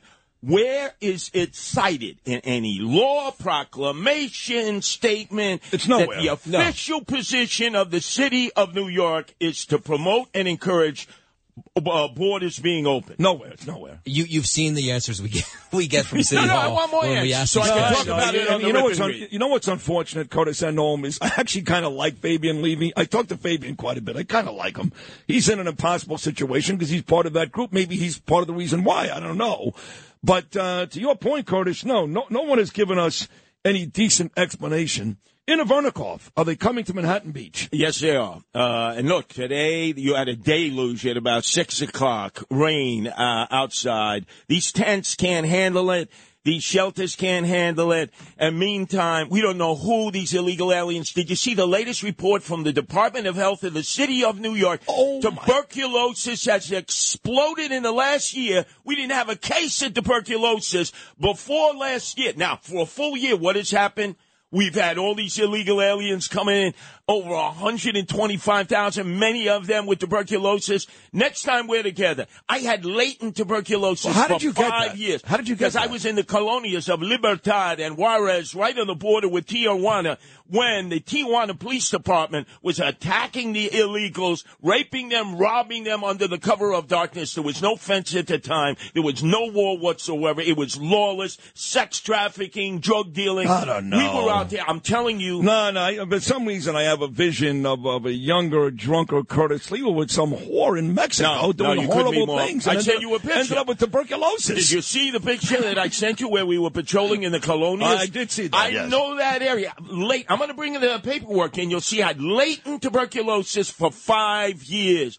That is dangerous. They have all these young men in tents. Some of them with TB. They're coughing. As it gets colder, that TB is going to spread like wildfire. The Department of Health of the city of New York, of Eric Adams, who's partying and raising the roof in South America, says we have an emergency with tuberculosis. What's next? Polio? Ebola flesh eating virus. You don't even medically check these people. And now you're going to put them in a tent with a thousand young men, some of them with TB as they're coughing and hacking. Oh, that's probably uh, COVID 19. That's probably the flu. No! That's tuberculosis, and then it's going to spread amongst us in the subways. Look, if I were mayor, and I should be mayor, every one of these folks would be on Rikers Island. We'd be medically testing them, vaccinations, check their criminal record, and then if they don't behave and they commit crime like bringing in a pound of crystal meth and selling underage women out in the streets, you're out of here, deported. Get the hell out of our country.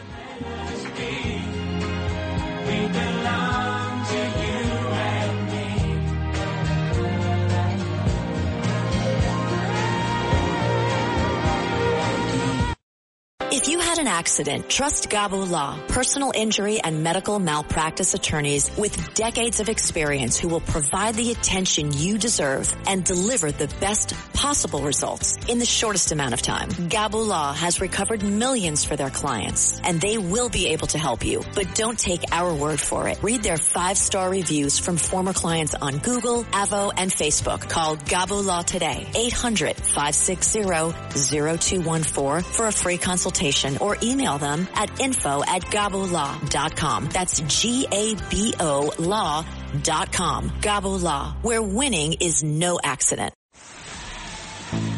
Sid and Friends in the morning. 77 WABC.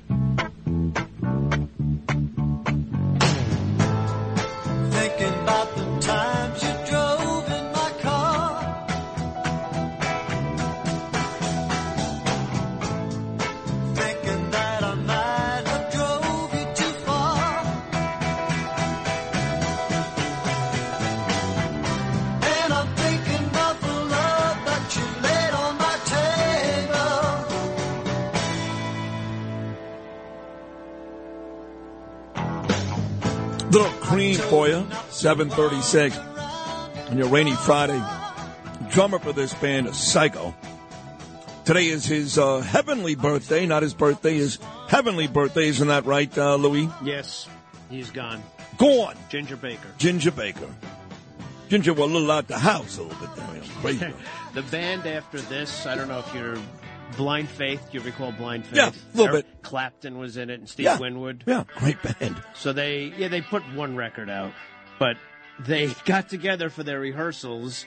They were just starting. They so they get to the studio, and they were wondering. They didn't have any drummer there yet, so Eric Clapton and this guy were were kind of friends, I think, back then. So he just showed up. Ginger just walked in. He walked in. They Yeah. didn't contact him or anything. He walked in and he just gets behind the drums. He goes, "Okay, we can start now. I'm here." Wow. They get pissed? No. Okay. They just didn't re- didn't realize that the, the rest of it was they like okay, I guess he's going to be here now, and because he thought he just said it all the time. I'm the best drummer in the world. That's Was it. he? How good was he? Well, he Queen played- was a pretty good band, huh? Yeah, he was. He was known to be pretty, uh, uh, Pretty great, good. pretty great Okay. actually. But he he played jazz a lot too, so that's why uh, he he thought of himself as an extraordinary drummer, and he was. He was sophisticated. I, listen, I got to tell I don't know about you guys, but I hate people who think they're great at their jobs. God, I hate those people. Yeah, and go on about it. Unless they are great, like me and Ginger Baker. There is they maybe they'll come out with a documentary about you. There was a documentary about him that this guy from Rolling Stone did. Is that right? Yeah, and they he went out to he used to live in Africa, Yeah. in South Africa, and he owned a soccer team, Ginger Baker. No kidding. Yeah, he had a plantation and uh it was called Beware Mr. Baker. Beware Mr. Baker. So you I have to see it. and it says when you're entering his land at this big sign says beware of Mr. Baker because he was he could be mean and uh, very uh, prickly and ornery, which he was with this writer. Yeah. he, spent, he lived there for like a week. He had him stay there. He l- granted him access. That's awesome. It was fascinating. I got to watch it. Oh, he makes fun of the Rolling Stones and everything. Gina Bina checks in. We love her in our social media department. And she says, um, she's talking about Neil Peart and Keith Moon. They're also great drummers. Yeah, there's a lot of great drummers. I um, I'm gonna have to yell at you guys too before I get to Andrew Giuliani coming up. I'm gonna have to yell at all you guys the next time any one of you bastards. This goes for all of you, Lewis, Noam, and uh, Justin. Justin's out getting my bagel, but I'll write him a note. you listening? Very closely, yeah. Any one of you bastards says anything bad, I mean anything bad, about my friend Greg Kelly. What happened? and you'll be suspended for the day. Some, someone was here late yesterday, I can see. Well, I had to do an interview. We've got our second annual Dyspraxia DCD America Radiothon coming up next Thursday, the 12th. And, um, you know, it'll be the regular show. Bill O'Reilly, Judge Napolitano, great guests. But we're going to ask you guys to send us a couple of bucks. This uh, charity that Danielle and I started years ago, inspired, you know the story, by my son Gabriel, who is the most beautiful young man God ever created. That doesn't mean your son's not great. I'm sure he is. But mine's better. And so we started this charity. And uh, once a year, we, we do a little thing here. And, and, and folks are very nice. So I was uh, here late yesterday taping an interview with a young man who's got dyspraxia, lives in the UK. And the interview was 3 o'clock. So I did a six hour radio show here yesterday. It ended at noon. I went downstairs to the New York Luncheonette, got myself a nice Greek wrap, and came back up and sat around and happened to be here when uh, the very talented Greg Kelly shut up. When Greg Kelly, the talented, he uh, he played a piece of my interview with Geraldo Rivera, where Geraldo was for some crazy reason defending Joe Biden, and Greg Kelly was extolling my virtues. No way. As he should. And um, I thought it was really nice. He didn't have to do that, but he did do that. So once again, proving my point that Greg's a good guy, and you bastards who have been trying for years to stir up all this animosity between the two of us, it ain't going to work anymore Right. Until he does something else. Yeah, right. I've heard different comments when you've been here late, by the way. Oh, the really? day. Oh, from you. Yes. You what? Now this is another lie. What? The whole day has been one big smear campaign. Well, in addition to writing Love Walks In. Only kidding. yeah, of course. it was very nice of Greg, seriously. And, and what was Geraldo Rivera thinking? That's the way the media portrays Joe. I love Geraldo. I'm a friend of his for a long time. He's a smart guy. But you know what is with smart people? Some, sometimes smart people are too smart for themselves. They can speak, and Geraldo is, is an excellent orator. He's excellent, and he's a smart guy. But sometimes they get so impressed with what they're thinking, they actually think it's the truth. And for anybody, I mean anybody, to say that Joe Biden is not a vegetable at this point is beyond ridiculous. He's a vegetable. He can't get through a sentence without muttering and stuttering. He talks to dead people. He tried to pronounce Hakeem Jeffries' name the other day. It took him 30 minutes.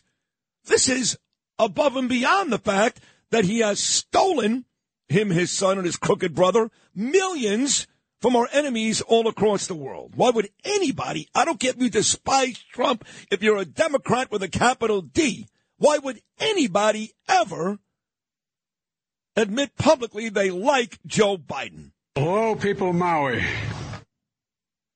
There you have it. So, uh, excellent job by Greg Kelly, who is now, at this point, the third best host at the station. Wait, who's second? It's a tie between Sliwa and Morano and John. No, that's that's a big tie. Yeah. Three-way yeah. tie. Yeah, so maybe Kelly's like fifth. I don't know. But don't want to, don't even, why do you ask me these questions? Wait, so he's fifth or third? No, he's down to five. I don't because know. Those are three, and No, no, no. He's, You're he's, four, he's that moving. He's moving up. I, I like him, and he was very nice to me. We had a very nice conversation yesterday. Just out of curiosity, who's sixth? Yeah, that's a good question. Who's who's after him? Because I want to know then who's going to maybe supplant him. Frankie Russo. You know he doesn't work here anymore, right? He doesn't. No. Major loss. Major. Get him back. Talk Radio 77 WABC. This is Sid and Friends in the Morning. How many of us have them? Friends. 77 WABC. You know how much I'm going to do with the deficit this year? God bless you all, and may God protect our troops. Jesus. Come on. Yeah, Geraldo, he's doing great. He's great. Still to come, Joe Tacopina. Lara Trump will be here. My friend, the president's daughter-in-law. I also, yesterday afternoon, saw Andrew Giuliani here. Andrew does a great podcast and a great radio show, 2 p.m. every Sunday. Smart kid, really is, and a good guy. And here he is for his regular Friday morning slot on Sid and Friends in the Morning. My good buddy Andrew Giuliani. Andrew, good morning, bud. How are you? Hey, Sid, good morning. You know, to piggyback off of what you said last segment, I watched like the first six or seven minutes of the press briefing yesterday before I came into uh, studios. And uh, it's the first time I've watched a press conference by KJP in probably about two or three weeks or something like that. But in the first five or six minutes, she said the president has stated clearly on three different topics that she was asked. And I was like, look, can't we at least unanimously unite as Republicans and Democrats in saying that the president can't say anything clearly? Nothing. I mean, nothing. It was kind of amazing. It was amazing, Yeah. and you highlight it every single day with your with your clips. It's No, I know. true. I mean, she also said at one point he he's the best communicator in the White House. But you see, Well, he, he might be in the White House because it's a low bar. well, that's true. You're right. But So he, he might he might be right. But if you heard O'Reilly's morning uh, statement that he makes every day at seven twenty, so he was saying that uh, these two Mensa, uh, the Manchin and Cuomo on News Nation, said that while there's political divide in D.C., that the everyday folks are fine, and they're both so wrong. I know so many people who don't talk to their own family members because they disagree politically. I mean, I don't know what world Cuomo and Manchin live in. They're morons. But anyway, oh hi Grace. So, um, so what I'm getting at is here's Geraldo Rivera, who's a friend of mine. I love her, although I really do. I don't care, you know. And he's a smart guy. But you sound like a moron. I don't care how smart you are when you make uh, make an argument that Joe Biden is okay. No? Yeah. No, one hundred percent. I think it's uh, it's tough to take that seriously, and then it's tough to take anything that we would follow up with that seriously. And and you could just see how little control he has. Basically, anytime he tries to riff off of those note cards. Remember a few months back, he's done this a few different times when he said, "I'm going to get in trouble if I uh, don't say this or if I look off of this or something like that." I can't imagine a world. Look, I worked for President Trump for four years. I see him you know, every other week basically. And I can't imagine a world where the president President Trump in his mind would even think for a second uh, if I don't read these note cards, somebody else is going to be upset at me. And that's what Biden operates on I know. because he understands that he just doesn't have the faculties at this point. And we know that.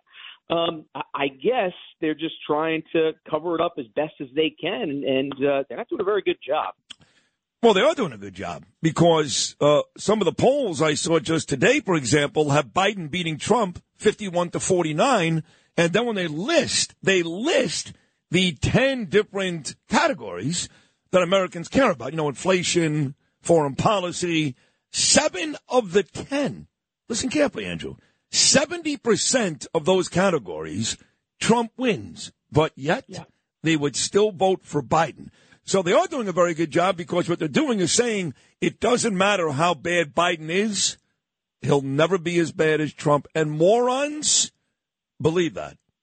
Yeah, you know, I remember uh, this is probably a few months before the election in 2020. It was actually uh, right after a round of golf, and President Trump was having lunch, and I forget who we were with, but he was explaining to them in terms of how close this election would be.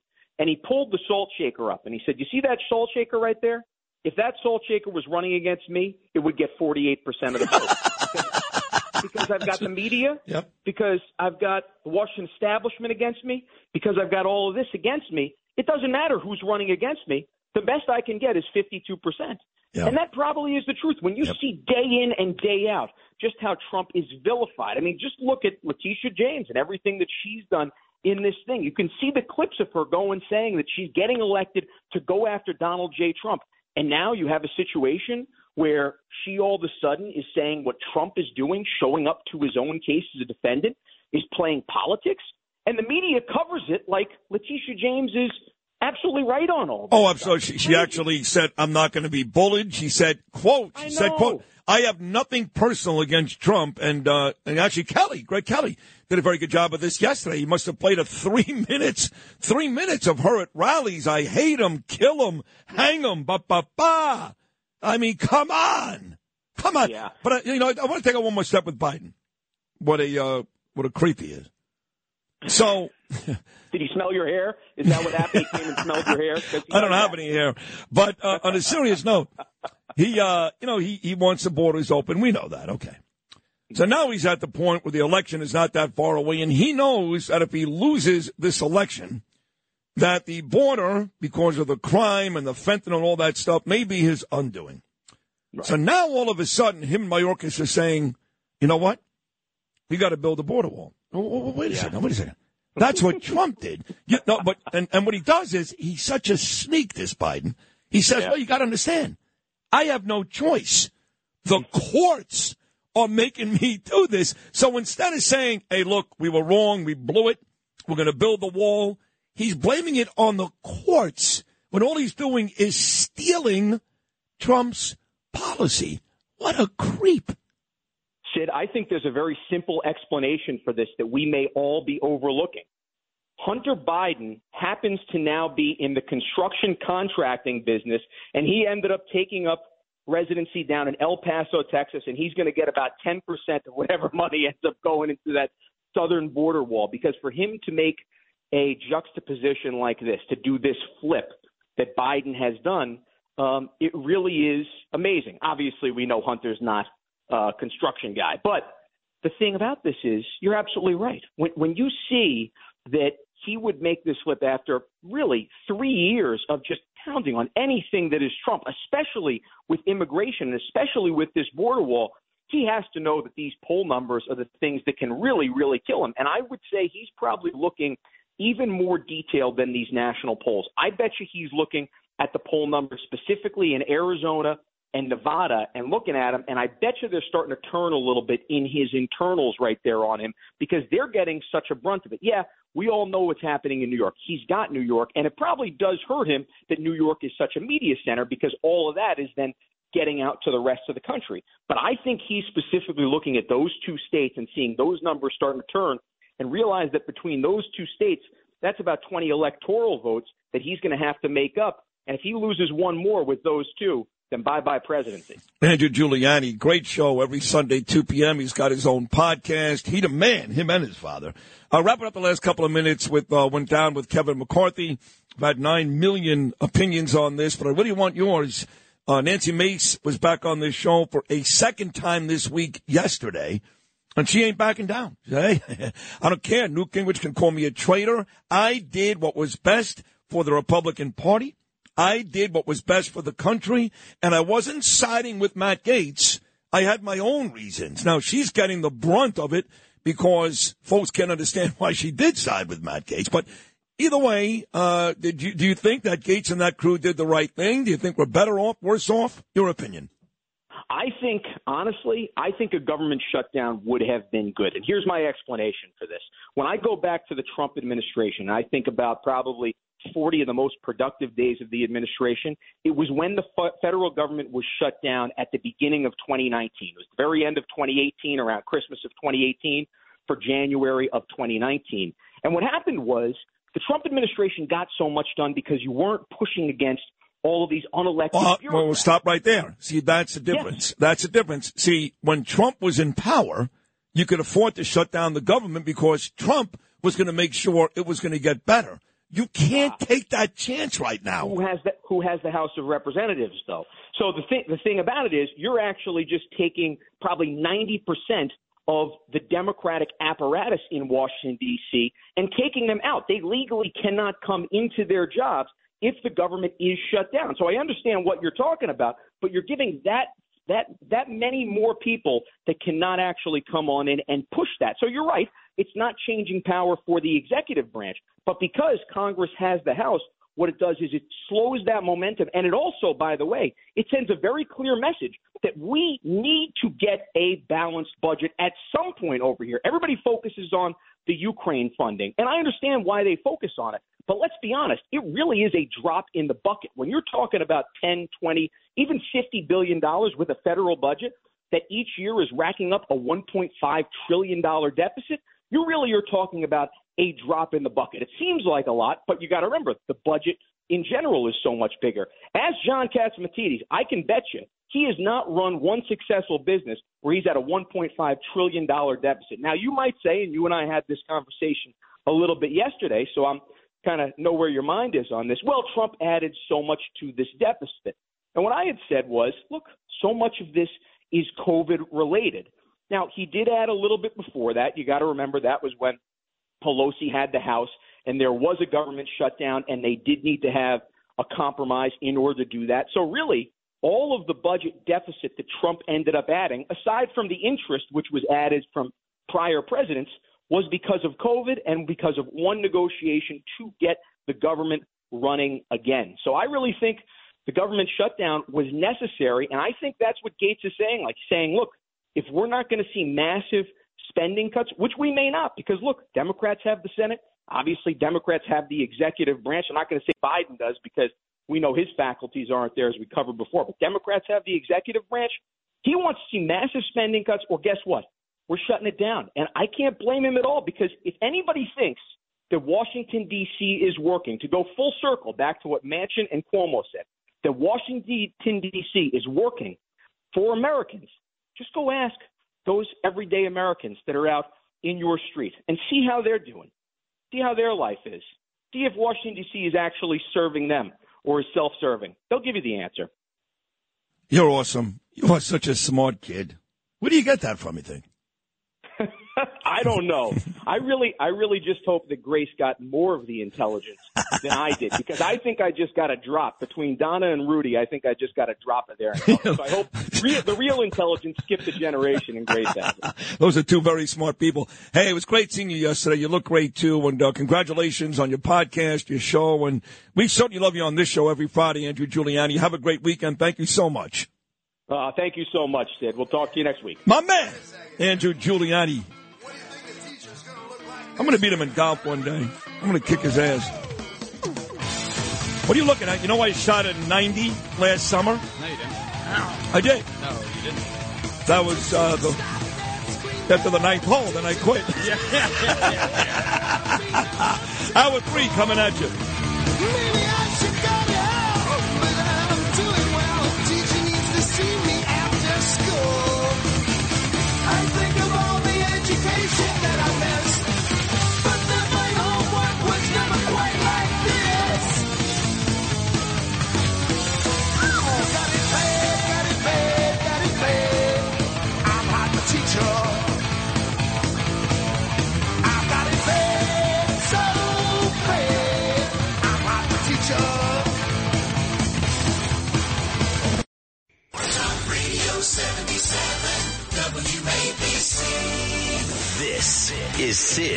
And Friends in the morning. 77 WABC. Mayor Adams is in Mexico on his mission to try to discourage migrants from coming to New York. There's major action from the White House on the asylum seeker crisis. The White House says it's restarting direct deportations of Venezuelan migrants who enter unlawfully back to their home country. And also, in a stunning reversal from President Biden, he's waiving 26 different laws and regulations to do what he vowed he would never do build a section of border wall. We are still looking through exactly what this means. Mayor Adams in Mexico on his first day of a South American visit, reacting to a major about face from the White House. Candidate Joe Biden made this promise in 2020. There will not be another foot of wall constructed on my administration. The president said that while he didn't want to build a wall, he has no choice because of a law Congress passed in 2019. They have to use money for what is appropriate. I can't stop that. Do you believe the border wall works? No. Federal law enforcement say there was a drug bust that went down in the Bronx. Law enforcement sources say it appears fake prescription pills laced with fentanyl were being made. Federal agents in bulletproof vests, hazmat suits, and gas masks raided this Bronx home on Beaumont Avenue in Belmont next to a school where a drug-free school zone sign is posted. Inside the home, law enforcement sources say were at least four pill press machines being used to make fake prescription pills laced with fentanyl. According to the DEA, seven out of ten fake pills have a lethal dose. We remember the life of Dick Butkus. Fearless and ferocious, intimidating and impactful. Many words to describe the greatness of the Hall of Famer, Dick Butkus, but perhaps the best is legendary. And Dick Butkus's legacy remembered today as news of his death spread across the NFL. Dick Butkus passed away at the age of 80. I want everybody to know the importance of today. And, you know, Bernie was, uh, his funeral was held at St. Patrick's Cathedral. You gotta be, you gotta be a very, uh, prominent citizen to get your funeral at St. Patrick's Cathedral. So I thought the appropriate thing to do today was as county executive by the power vested in me today throughout all of Nassau County, I am going to proclaim this to be Bernie McGurk Day in Nassau County. The road is long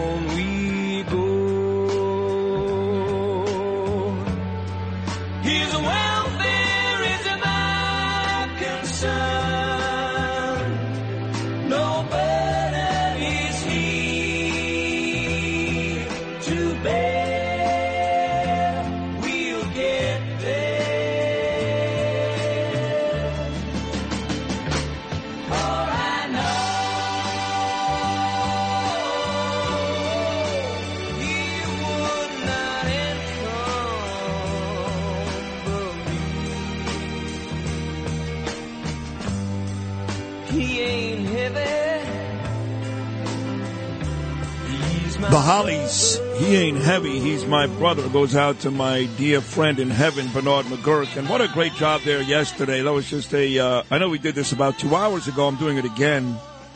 Just a spectacular program yesterday, and all you guys played a part in it, all of you. Six hours of the Bernie Remembrance Show, and everybody that stopped by. I know Jill Vitale was mad. I'm sorry, Flirty Flipper, but we didn't um, we didn't want to make this yesterday what it was a year ago. We wanted yesterday to be more celebratory. So we did bring on people like Warner Wolf and Connell McShane and Mike Breen and Pete Morgan, Joe Abood, Corey Zelnick, and others. So I'm sorry because I know Jill, of course, somebody loved you and you loved him. And um, Gunzelman, I think, was upset. But wait, wait, listen, we did what we did. It was a great show. And right there, you heard from Bruce Blakeman, the Nassau County executive, who just unbelievably yesterday proclaimed Nassau County Bernie McGurk Day. Now, I'm going to call Bruce today, and I'm going to ask him to take it a step further. And he'll do it for me, I guess. I mean, maybe he can't because he has, he's not going to be in office the rest of his life. But at least while he's in office, I'd like to make October 5th every year Bernie McGurk Day. Not just yesterday on the one year commemoration of his passing. So I'm going to call the Nassau County executive today and see if we can make October 5th Bernie McGurk Day every year. He also said that he was efforting his office to name a street after Bernard as the streets got closer to the beach because Bernie loved the beach. So what a job by Bruce Blakeman. Hey, I'll get Curtis in here for a second. So Bruce, of course, is the Nassau County executive. And it turns out that I just found out through John Catsimatidis that Ed Romaine, who happens to be Brookhaven Town's 70th supervisor, has um, he's now going to run for the Suffolk County executive on the right hand side. And I believe that Steve Bellone still has that job and covering that Gilgo case and learning so much, which I knew nothing about, nothing about Suffolk County and all of the corruption that took place with Burke and all those guys all those years. And if I remember correctly, if I'm wrong, Curtis will correct me, Bellone had his hands in all of it.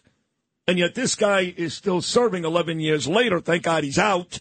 There'll be a new, there'll be a new executive, Republican or Democrat. He's out. But was Bellone not buddies with Burke? Was he not involved in all that nonsense? He was not only just buddies with Burke. When Burke was a sergeant with the Suffolk County uh, Police Department, he was caught with hookers and uh, marked cars, uh, having sex in precincts. Uh, Bellone knew all about this. Uh, drugs, the whole nine yards. And he elevated him to police chief. Uh, that's a number two guy. He wasn't the police commissioner, but he was a number two guy, the shot caller. And then he was asked later on, why would you elevate a guy who was committing crimes in a police uniform in a marked police car uh, in precincts? Why would you elevate him the police chief? And he never gave an answer. But years later in a podcast, he, I knew he was a sociopath. And the podcaster said, well, what the hell did you make him police chief for? So you know what this was. Uh, Bellone was in that gated community in Gilgo Beach. Uh, do we know that for a fact? You're talking about Oak Beach, where Oak the Beach, girls correct. were?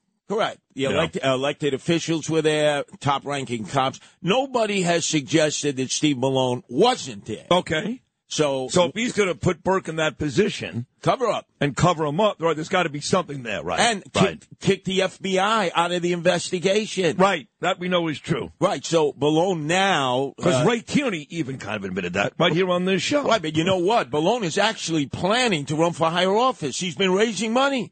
To run for what? Well, it's just like Cuomo out there in Suffolk County. Must be something in the aquifer. Yeah. You know, they think that they're going to be able to run again. Un- well, they are going to run again. This guy is finished. Wherever he goes, I'm telling you, he's got the scarlet letter. I will haunt him Good. until the ends of time. Do you know this guy Ed Romaine? Yes. Uh, what do you know about Eddie? Good, good man. Good man? Law and order. He'll Yeah. definitely work with the new district attorney, Ray Tierney. And, uh, Well, look- he has to win first. Yeah. He's running against, uh, what's the name of this Democrat he's running against? Does anybody know? Uh, Bellone Jr., is that no, his name? it's not Bellone Jr. Might as well. It's a clone no, of Bellone. it's, it's a guy named David Calone, not Bellone, Yes. Calone. A And person- he's a former federal prosecutor and businessman who has never held Let me- elected office. Let me ask you. We were talking about this yesterday. Who was the former federal prosecutor that Bernard McGurk would curse every day when he would come on the air uh, because he was responsible for writing the no cash bill? Funny you Uh, would bring that guy up because that's part of the reason why our dear friend Laura Curran lost to Bruce Blakeman, who I think is a tremendous executive because of the guy you're talking about, and his name is Todd Kaminsky. That's right. Don't be fooled by the fact that somebody's a former federal prosecutor like their law and order. Do you know that uh, former Mayor Lightfoot, lightweight, remember Beetlejuice in uh, Chicago? She's a former federal prosecutor. No, she wasn't. Yes, she was. Do not be fooled by the fact that somebody says that they're a federal prosecutor as if that implies that they're law and order. Just look at Scott Kaminsky, who was the state senator who wrote the legislation, amended the legislation, and basically destroyed our state. And now he can't get a job hanging wallpaper. Oh, All of them federal prosecutors. Oh, well. So you got to go with Romaine. Uh, Jen Harrison is texting me. I love her. You love her too. Victims' rights. Yes, absolutely. Shirley, Long Island, Suffolk County. She's talking about Tim Sini in the DA's office. She's saying that uh, obviously without Ray Tierney, they never would have uh, gotten this Gilgo case done. But I guess there's some connection uh, to Tim Sini and Bellone. I, I don't know. I'm, I'm not out in Suffolk County. I just know that I heard all these horrible things about Bellone and Burke. And now that uh, the election is coming, I'm going to have Ed Romaine join me at Yeah, 9:30 I- this I morning. think But I needed your blessing. Yeah, I, I think this is the problem in Suffolk. Uh, Nassau, everyone has piped water, pipe sewage. Suffolk County, they still use cesspools, and then there's No, an they don't. Yes, they do. so much of a percentage of Suffolk has cesspools, and then they get their Oh, water from an aquifer down in a well. And you know it mixes up. So not only is it a cancer zone, but it obviously leads to corruptive practices. As we recently saw the former police chief as he was at the Vietnam War Memorial uh, uh, Monument soliciting sex because he wanted to orally fixate an undercover cop. That's all true. Yes. By the way, wasn't that Peter King's friend, or did he disassociate himself? No, from you don't him? like him anymore. I hope Don't, don't worry about Peter King. I hope not. Keep my friend's name out of your mouth. Right, but Suffolk County is the most corrupt county in New York State. You even have elected officials there who say so. So they need to clean house. They need to completely clean house of Democrats and Republicans. It's uh, there's synergy there. Remember the owner of uh, your favorite place, Oheka Castle, there was shot right in the head on video, and Burke never resolved that case. Never did. did Never did. It's a nice place. I was very hot that day. I was annoyed that day. It was a Big Daddy's Golf Classic, and he promised me uh, Tom Brady and Aaron Rodgers. And I spoke to some girl who worked at CNN. I think that was it. Uh, Jen Harrison checks in, and she says we're getting sewers installed right now. It's actually a huge pain in the ass getting around Shirley, Long Island. Well, how about that? Yeah, that's surely, but not everywhere else in Suffolk. I'm telling you, ask people when you visit No, no, them. no, no. Here's what we're going to do. Uh, at 9.30, when Ed Romaine comes on, Yes, yes. you're going to join me on the interview. Excellent. And you can ask him about duty and uh, Uh, sewers. I want to know about the cesspools. I want to know about sump holes. I want to know about aquifers There you and go. why we don't have pipe sewage and piped water in this modern civilization in Suffolk County. Who got paid off not to do that? Follow the money, the contracts, and the kickback. All right, 9.30, you with me. Me and you talking to Ed Romaine about cesspools. You don't want to miss that, folks. Did you ever clear out a cesspool? I did with my Uncle Steve in Old Howard Beach. No, se- clean out a cesspool. Oh, it's I, I got to tell you, there was one day last week, and uh, I made a duty, and uh, it wouldn't go down, you know. And, and uh, I, I I couldn't find a plunger. I was I was freaking out because I knew if Danielle got home and saw or smelled it, I'd be in big trouble. So I, uh, eventually, I, I had to text her. And I said, uh, and of course I got yelled at for an hour. Why do you use so much toilet? Why is it always you? I never stuff the toilet. The kids never stuff the toilet. I go, I don't know. What do you want me to do? Well, that's because you use the baby wipes. You know, you have a very Well, sensitive No, you're right about that. I do. You shouldn't. And they seem to be thicker. That's clog clogs up the sewers. I know, By but the way, there's aloe on those things. When it comes to plumbing, Mr. Jew, Mr. Mr. Mashiach, would you stay away from plumbing issues? you failed the first time. What did Jews know about plumbing, right? I Other don't know than anything. internal plumbing. Oh, I got ileitis, I got colitis, I got Crohn's I got a plumber, Lenny uh, Chiazza, across the Yeah, street. I got a fireman notice. next door. I got an engine Irish, electrician right? down the block. Right. Jews know nothing about plumbing other than the plumbing inside where they say, oh, Yeah, which is not doing all that well. right now. exactly, exactly. At one point, later, Danielle goes, "What are you going to do when the snow comes?" I'm going to make a phone Would you tell Danielle we haven't had snow in years? you nuts? we get rain now. I know. It's all rain. It's no snow. Well, I've got an issue with the rain because, uh, thank God for Gunner Roofing, and I mean this. They did such a great job at my roof. Nothing leaked, but my second floor deck leaked. Uh, can I ask you a question? They were not Jews either, right? You No, didn't hire weren't. Jews to fix your deck or your roof. Jews are good at certain things. Yeah. Not with a hammer, a bag of nails, and a, a wrench or any kind of construction equipment. It's just not in your DNA. All true. But again, you find me the next Jewish homeless person. I tell you what, uh, let me tell you, you know why it's not in your DNA? When they forced you to build the pyramids, right? Right.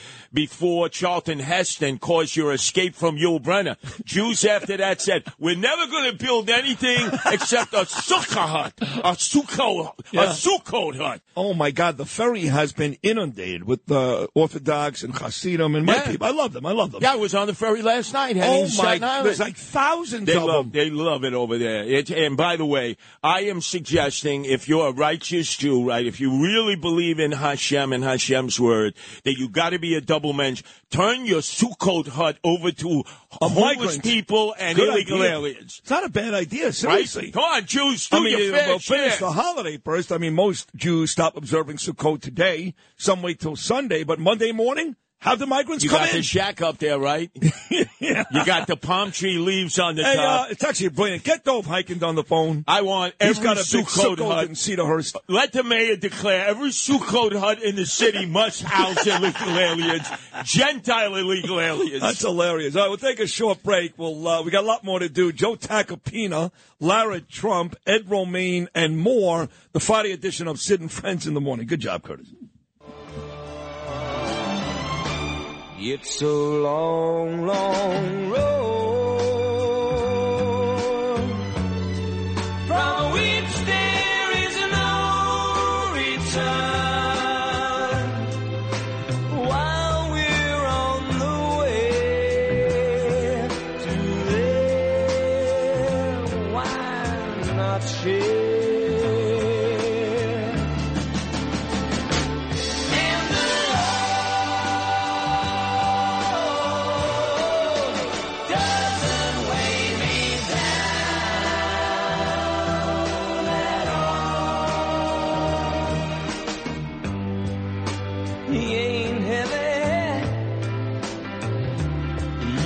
my brother. Talk Radio 77 WABC. This is and Friends in the morning. 77 WABC.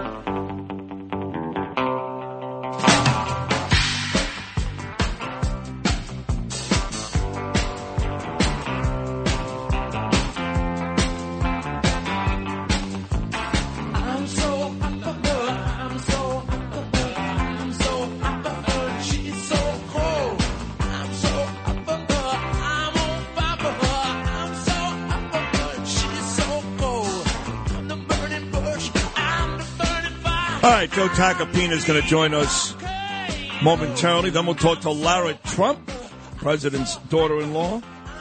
Then I want to tell you about the big Julio event going on leading up to Columbus Day on Monday.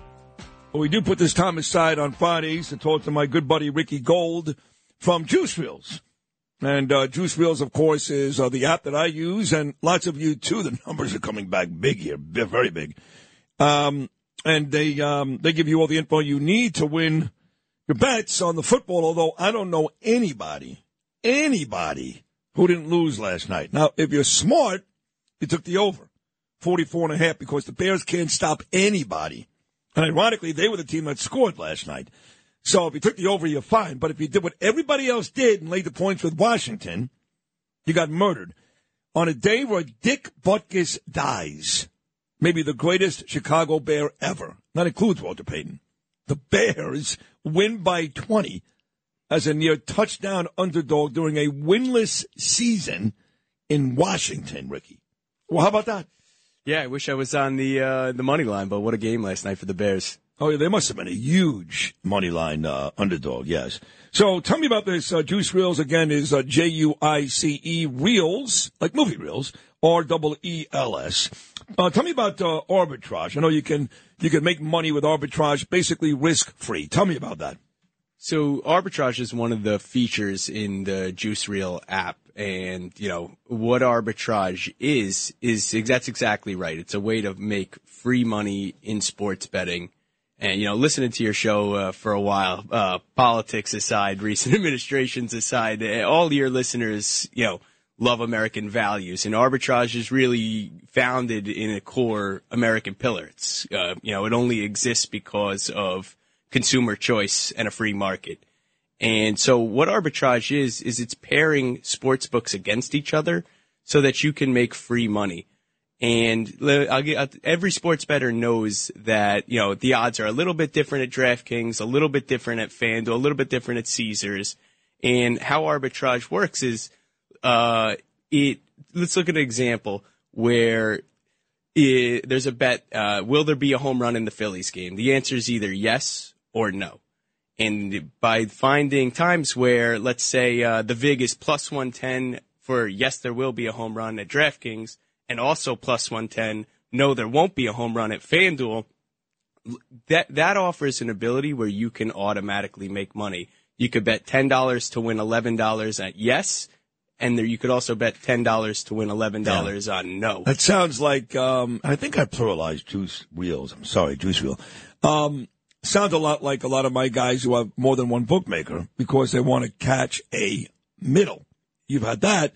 You got one guy gives you three and a half, one guy gives you four and a half, and if it falls on four, oh baby, exactly, exactly. And so what what we what we show you is exact. We find all we scan through the you know tens of thousands of betting opportunities that are out there. Find the exact bets that you can automatically make money on. Tell you what to risk at each side at which book. And no matter what happens, you know, there's either going to be a home run in the Phillies game or there's not, and you're automatically going to make a little bit of money. Well, you make that bet before the game. What if I know, for example, Bryce Harper is coming up that inning, or hmm. Yeah, then and- obviously the the odds have to be a lot uh, not in your favor. Uh, yeah, oh, for sure. Right. You know, it's not always plus one ten, plus one ten. Right, Sometimes does it uh, change? Uh, you- Well, you that's know, live betting, I that's guess. live betting. Right, Yeah, this is right. point in time before the Gotcha, game, uh, gotcha. and, and Yeah. you can snipe those opportunities and, and automatically make some money. You know, next week I'm going to ask you to, keep me updated every week on Trump Biden. I'm interested in that. Yeah, the, the I know you odds, can- the mo- odds on that. Well, most uh, most sites will allow you to bet that. So I'm interested in that Trump Biden. Uh, let's get to uh, four games coming up this weekend. Two Real, folks. Check it out. We'll start with uh, a huge college matchup. Texas taking on Oklahoma. This uh, this quarterback at Texas, Quinn Ewers, is unbelievable. But Oklahoma scores a lot of points too. Right now, Texas is a five and a half point favorite, number three team in the country. What do you see? Yeah, so uh, more of the best betters are taking Texas, and uh, some of the worst betters are taking Oklahoma. So our our data is showing uh, at this point in time, take Texas. Take Texas. Uh, Georgia's number one team in the country. They have not covered yet. I mean, they they some, some they barely win these games. It's shocking, and they're taking on a Kentucky team that's pretty good. Uh, I think Kentucky's twenty, Georgia's one, and Georgia again is like a two touchdown favorite. I don't get it. I can tell you right now, I love Kentucky. What does Juiceville say?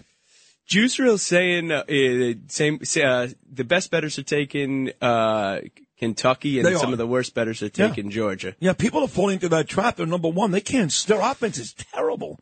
Their quarterback is not nearly the same guy that won the championship last year. They're shockingly bad. Yeah, it's crazy. I mean, I'll, I'll lay points for Caleb Williams at USC every week. Heck, I know Tacopina's on hold. Even Van Dyke with Miami. They have Georgia Tech tomorrow, but not uh, not Georgia. Uh, the two locals coming up on Sunday. The Giants, who I think may be the worst team in football.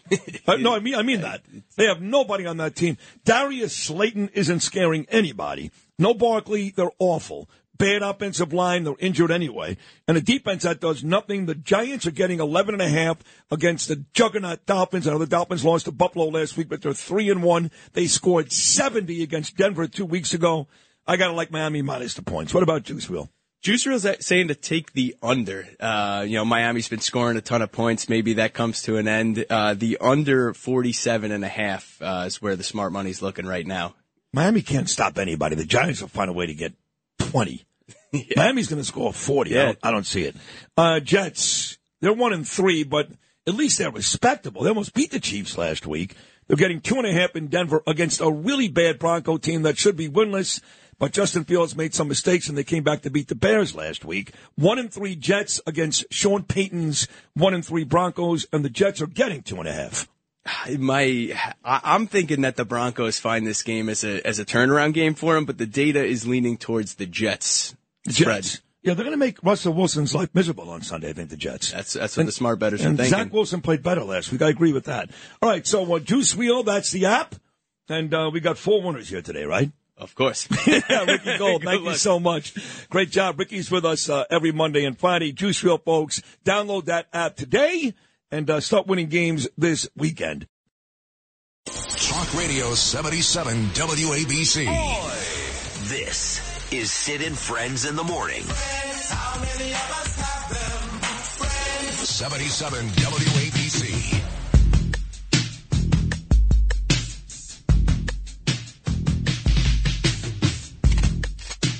Joe Tacopina is not just the best defense attorney in the world, in the world, mind you.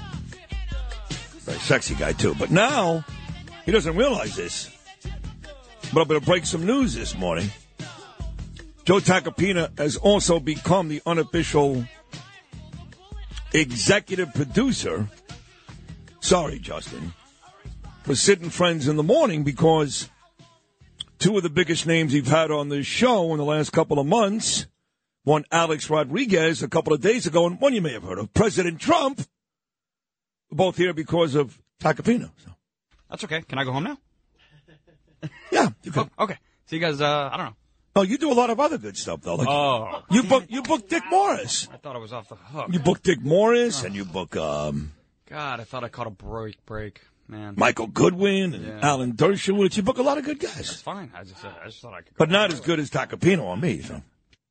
But you do other things while you cut all the sound. Mm. You do the sports. Mm-hmm. You're my voice when I'm not there. You're you're an excellent producer, but you don't have the contacts Tack has. No, no, no. You're just, as I once called one of our interns, whale scum.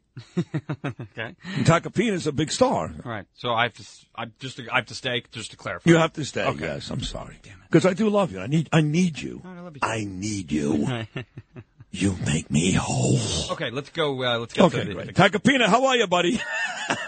Wow. You guys are right over there. What's going on? well, sure. You know, the first five minutes A Rod was on, we were talking about you, and and I said, yeah, you know, you, you Tacopina and and, uh, and Trump, and he goes, he has a lot of really good contacts. but the truth is, the truth is, all of these people, and this is a testament to the attorney you are.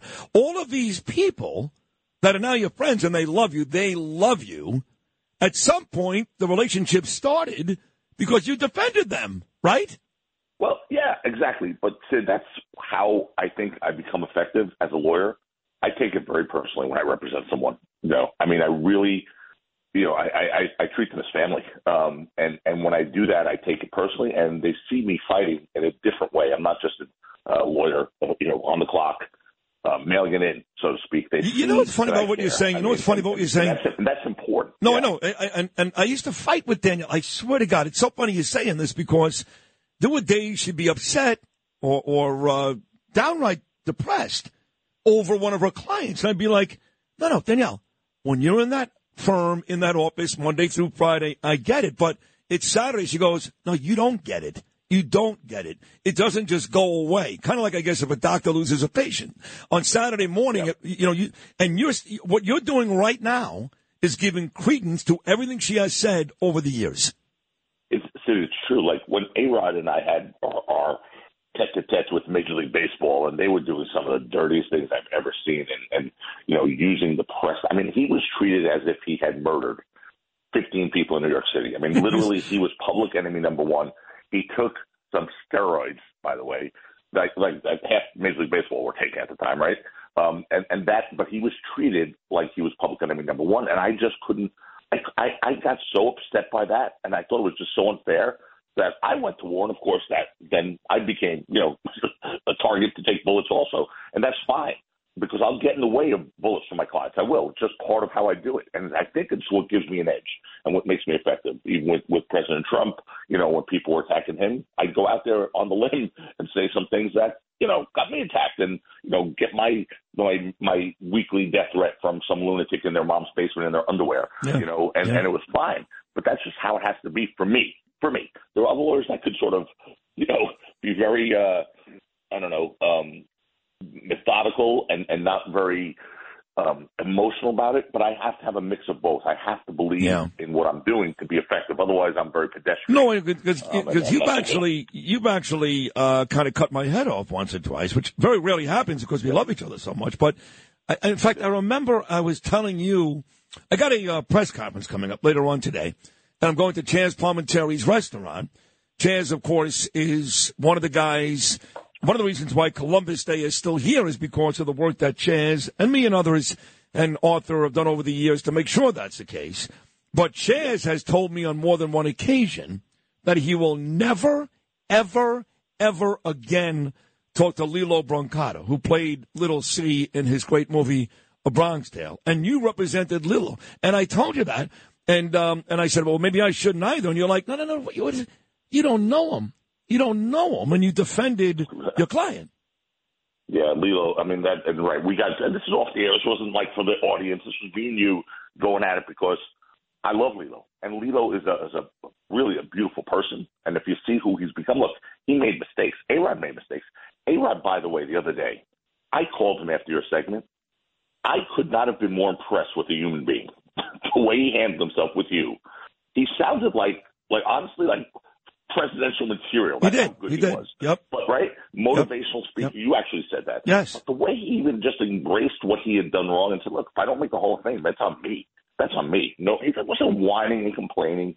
But what he has done, he hit, he hit that rock bottom, so to speak and he's you know risen like the phoenix. I mean, and that's what Lilo did. Lilo went through this horrible thing where he you know had a real difficult time with narcotics and was addicted and it's a disease and couldn't control himself.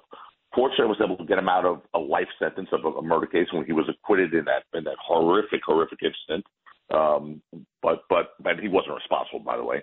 But you know, he then had to put his life back together, and he's done a spectacular job. Yeah, I mean, And, you, know, you know what? You- I, I I don't agree with those who say I'll never talk to him again. Okay, you can be disappointed, but look what he's doing to try and make amends to be to be better. And he, Lilo is a great example. Of I that. agree with that. I, I, I have to tell you, I agree with that. Um, and others, you know, at along the way. Me too. Yeah, me too. Sure. You. You've become honestly. I could not be more proud of anyone than I am of you. You've become seriously the pinnacle of New York radio. The police commissioner and I were talking about this. Eddie and I were talking about this the other day. He was on your show. He called me. We talked and said, he said, I cannot believe how many people called me because I was on Sid's show. Look at you now, and, and, and look where you were.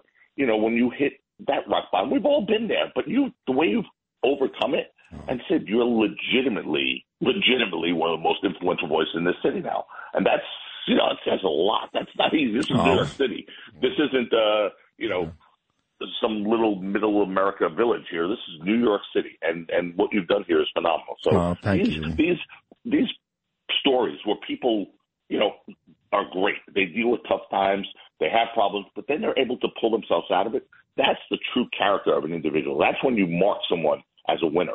Not you know it's it's easy to criticize people when they have tough times and then when they fall, but you know um, it, it, it's really to me it's it's it's the man who who sort of stumbles and then is able to get back up and do it again and and recreate themselves. That's the one you know who who shows really what what a great triumph is and what really a great person is. And and so you know you're in that in that mold for sure. thank you. Lilo, Alex, and it's amazing. It really is. Well, thank you. Thank you for saying all that. I don't know if I deserve all that, but coming from you, it means an awful lot because I love you and and uh, you are uh, you talk about big voices in New York and big uh, big guys in New York, and you are certainly at the very very very top of your field. So thank you for those kind words. By the way, it was funny that uh, the police commissioner Eddie and uh, A Rod they're both on the same hour. It was Hispanic Heritage Day, and they're both examples of great Latino men. We've gone on to do some uh, some amazing things. Now you did, and thank you again, Joe. You did mention Donald Trump. Uh, he was here three days this week. Letitia James, unbelievably, has found a way to make herself the victim. I'm not going to get bullied. The Donald Trump show is over. And then she had the balls to say it's nothing personal. Well, my friend Greg Kelly did a very good job yesterday of playing about three straight minutes of uh, Letitia James in the streets, basically saying, go kill Trump. Basically. I mean, she fell just short of that, but just short of that. These three days, I mean, Joseph, come on, man. It's a joke. I mean, it's a joke. What she, it, it, people are just look. If if you could do something to Trump, if you could go against Trump, you become a hero in, in people, certain people's eyes. And she's in that in that category. But if you look at what she's done, it's it's really it's it's it's for the for our system of law and and for our the rule of law in this country, it's really bad. I mean, what what Greg Kelly did, and, and I didn't see it, but I heard about it, was that you know citing clips where before she was ever elected, she said she was going to get Trump. I then say, pause for a second, let that swivel around your head for a second. Think of what you just said. Before she was an elected official, before she had access to evidence by way of subpoena, she already knew she was going to get Trump. How do you know that before you look at the evidence? And so it was. It was. Here's the here's the conclusion first. Now let's go find the evidence to back it in. And at the end of the day, look, there are the president has a lot of cases to deal with, obviously, right? And he's got some some some tough battles ahead. Um, but but this case, this case is is is one that really is never ever should have been brought. It's so I don't even think the judge really understands the ramifications of his rulings or the factual statements he's making and how off they are. Uh, look, forget about you know whose valuations. There's one thing I have to say: the front page of every assessment that was put in, every appraisal to Deutsche Bank, the lender, who, by the way, made a ton of money in this and never felt aggrieved and never complained. Um, it, it said this is our real estate appraisal. This is not an audited financial. Please do your own. And then they did their own with Cushman Wakefield, and they matched the appraisals of, of the Trump organization. So I just, I just have to say, at that point right there, the case should, we shouldn't be talking about a case. But, but you know, unfortunately, sometimes justice is blind when it comes to wanting to get um, individuals, and certainly President Trump falls in that category right now. Blo- uh, justice is personal in this case. Uh, I got about 60 seconds to go, and you were talking about influential people moments ago. And again, thank you for the kind words, but I'm not nearly as influential as you are. But, but, I'll tell you what, I am the one Jew that Angelo Vivolo every year makes sure is front and center at the Columbus Day Parade. So Piscopo and Bartiromo can say, hey, that's Sid from WABC. For the third straight year on Monday, I'll be in a convertible Cadillac as uh, part of the uh, the whole parade, which is a huge honor. But uh, you're a great Italian, and you share a lot of the same values as Vivolo in that he doesn't like it when Italians are stereotyped as mobsters and and all those things. And and I don't think I've seen. I know you work a lot of hours, but have you been there the last couple of years? See, I, you know, I don't know the people you know in the Italian community, so I'm like in the like the Fifth Avenue line, about 45 people deep, trying to wave at you, but you never see me. Oh my so I'm God! Like one of those people. I've never been part of that. I, I've never been invited to that, so I All don't right, know. you know, so- I'm so not- here's the deal. Here's the deal. afford enough in the Italian American. Here's the deal. Uh, are, are you working Monday? I'm heading to D.C. for a trial, but I'm around. Okay. So here's the deal. So the last couple of years, I've had somebody sit in that Cadillac with me. Okay. Uh, this year, for the first time in three years, it's a big caddy. I have no one sitting there. So what I would like to do right now is to invite you to sit with me in this convertible Cadillac and be a part of the parade on Monday for Columbus Day because I could not think of a more deserved Italian American than you. Do you accept? Wow, brother, you're giving me goosebumps. I accept, but is it like the Pope Mobile? Does it have the bulletproof No, no, windows, or do we just are we just out there for snipers? No, no, we are sitting ducks. Sitting ducks. Yeah, you know what? Whatever, whatever. Would it be would it be the first death risk I've taken in my life? So why not? Right, come on, you kidding me? All right, good. So you'll meet me on the corner of like 47th or something at about uh, 10:30 on uh, Monday morning. I'll be in touch over the weekend with more details, but the invitation is real. I love you. Thank you for a great appearance this morning and all you do, Joseph. Thank you. Okay, my brother. Thank Okay, you so much. I love you. Joe Tacopina right there, folks.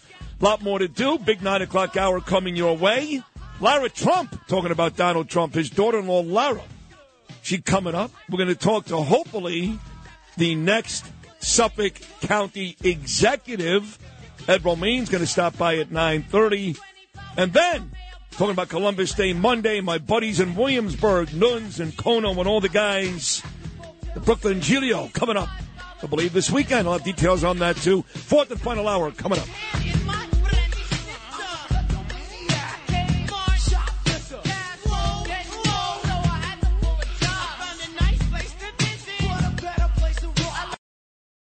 Talk Radio 77 WABC. This is Sid and Friends in the morning. But you say he's just a friend. Ooh, you're my best friend. 77 WABC. Moving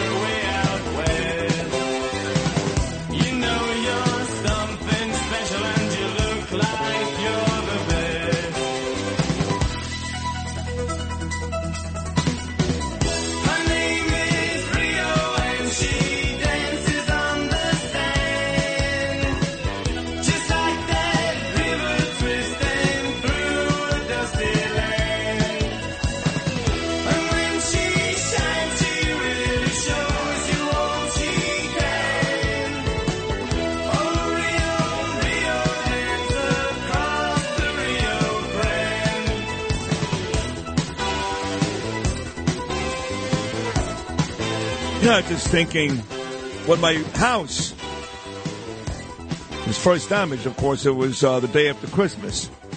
I'll never forget that day. Christmas Day this year. We were so excited. I just got to Joe Murray's. You were there too, Lou. That big, beautiful celebration he puts on every year for. It's uh, juvenile diabetes. That's right. But he has autism. A whole bunch of uh, of uh, groups that show up. And this year it'll be our first with dyspraxia. Thank you, Joe Murray. And um, we we're looking forward to Christmas and our new home. And Christmas Day was freezing, you know. And then the next day, um, Gabe tried to take a shower and the water wasn't coming out. We said, oh boy. And then everything burst. And my house was completely ruined. Ruined. Thank God for Billy Felton, my next door neighbor, the firefighter. He shut the water off eventually, but it was too late. And we had to leave. And you remember what last winter was like. I mean, the fact that we were number one all winter long, considering that every week I was moving to a different place. I mean, it was just, it was hard, man. First, we lived in a hotel by the UN. Then we went home for a week. Then we moved to a hotel, which I kind of liked, actually, on 33rd and Park. Had that sports bar downstairs. I watched the playoffs with Kate Beckinsale's daughter, Oh, that's when you almost got into the fight. Lily Sheen. Yeah, it's true. and then, um, Hey, look, jerk up, shut up. shut up, stupid. Shut up. Yeah. And then we had to move to the apartment in Battery Park, and, it was just, it was hard, man. But, um, but I remember the week that we stayed at the, the hotel at the, uh, the UN hotel was Christmas and New Year's. And Ava was home for one week from college. And she was like, well, let's make the best of it and do fun stuff. I'm like, well, what do you want to do? What's fun stuff? She's like, well, I was thinking maybe times, oh, no, no, no, no. So then it's so weird how things work out. So this guy, Mike Butler, who's a hero cop, you've met him, Lewis, at the Brooklyn rally with Curtis. Good guy. Great guy. He's also a PA. He's the guy that got me all the insurance money for my house and did a great job, Mike, and his partner. Great job. So he calls me and he goes, listen, I know you're staying on 44th and 2nd, and it's going to be kind of rainy tonight, but if you want, I'm going to take you, uh, make sure you're all set up right by the ball drop for New Year's Eve. And I've lived in New York my whole life. Not only have I not done that, but I make fun of people that do. I'm like, who would go to that? so there we were in our yellow ponchos, Danielle, Sydney, Ava, and Gabriel for about an hour, only for about an hour in the rain. But could you have access to a bathroom? No, but it was only an hour we were there Oh, for. okay. Yeah, because I know people have to pee and wear diapers and all kinds of No, garbage. people put devices. in Oh, I know pants. that. I know that. But the reason why I Oh, tell that story is right before the, the ball drop, the last band to perform that night in Times Square oh, was Now we got it. Duran Duran. So you just played Duran Duran, and I told that whole circuitous story to get to Duran Duran because I was waiting for Lara Trump. What a genius! I am a genius. Genius. Isn't that why you don't unbelievable? That's why you're tops. That's why. But uh, now she's here. She is the president's daughter-in-law. She's my favorite Trump. she really is. I mean, Donald and her tied, you know. And she comes on every couple of weeks, and well, she's got stuff to do. I mean, you know, she's got a family. She does other shows. I, I don't. know. Actually, what the hell was she doing? Lara, what, what happened? What, what happened? You, you, what were you doing? I'm just Oh, I thought I thought I was calling in at nine twenty. I'm so sorry. I, you caught me Oh, off guard, and then I come on and I hear you talking about diapers, so I assume you're talking about Joe Biden. I'm just kidding. I would never say something like that. That's funny. That's good. And it could be. It could be Joe Biden in this case. Believe me, what a mess. We'll get to Joe Biden. Um, I want to talk about uh, your father-in-law for a second. You know, he has come out and said that if he has to, if Jordan doesn't get the votes, if Scalise doesn't get the votes, Hern and others, that if he has to for about three months, he'd be willing to serve as the next Speaker of the House because, of course, he's got his sights set on the bigger job, the presidency, which he's winning right now uh, easily. What do you think about that? Would you be in favor of your father-in-law serving as the Speaker until um, until they get uh, somebody else and he runs for president? Well, it's sort of amazing, like to to actually legitimately think, and he really is, I believe, considering this as a viable option, something that he would truly consider. To think about all that this man is doing, he is running for president of the United States, which most people could never do just that.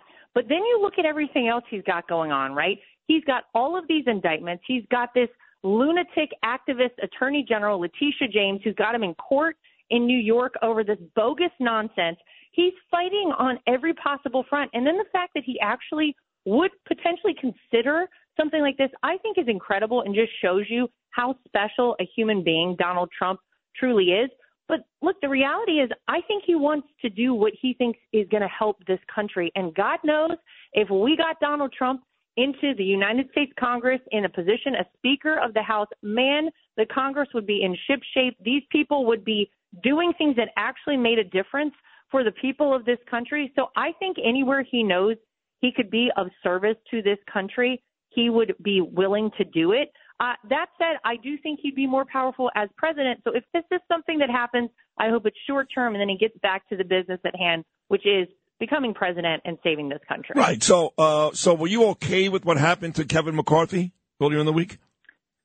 You know, I don't love to see the Republicans at odds with one another. You know, the one thing I'll say about the Democrats, there's a whole lot you can say that's negative about them, but they typically stick together. And it actually does give them a lot of strength and a lot of power. So I don't love when we are not all on the same page as a party. The one thing I did like about it, and I think we need more of, was the fight and the fire.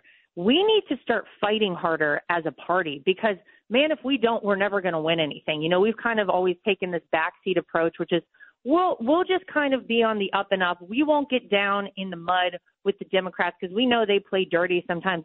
We've got to start playing dirty, and I did like to see that there is a little bit of fight Okay. left in this Republican Party. So I hope we can take that and use it for positive. I like what you just said, but the majority of people believe that this wasn't about the fight. It wasn't about to do good.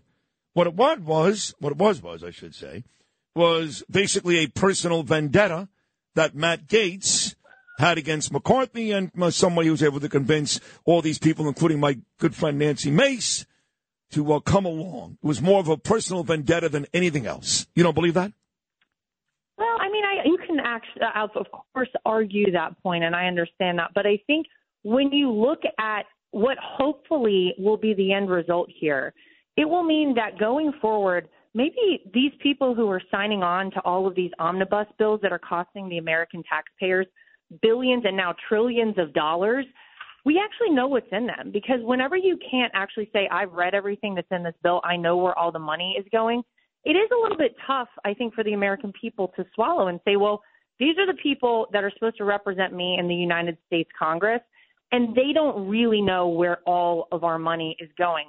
So hopefully, the upside to it, per- perhaps it's a personal vendetta in some respect, but I think the people in this country really are frustrated with, you know, us sending all of this money overseas. When man, do we have major issues here? Could we not use that money to protect our southern border, to make our roadways better, to make our drinking water clean? You know, there are so many issues here at home, and so hopefully that is something good to come out of this. Fair as enough. well. That is uh, all very, very fair. I just noticed for me, Lara, I'm a uh, majority guy, you know, and uh, I don't know many decisions that are made in this country where three or four percent decide. And 96%, 96, Lara, percent of Republicans said he's doing great. Uh, whatever, doing great. He's doing good enough. 210 of 218 said he's doing good enough. Yet eight dissidents, and now he's out.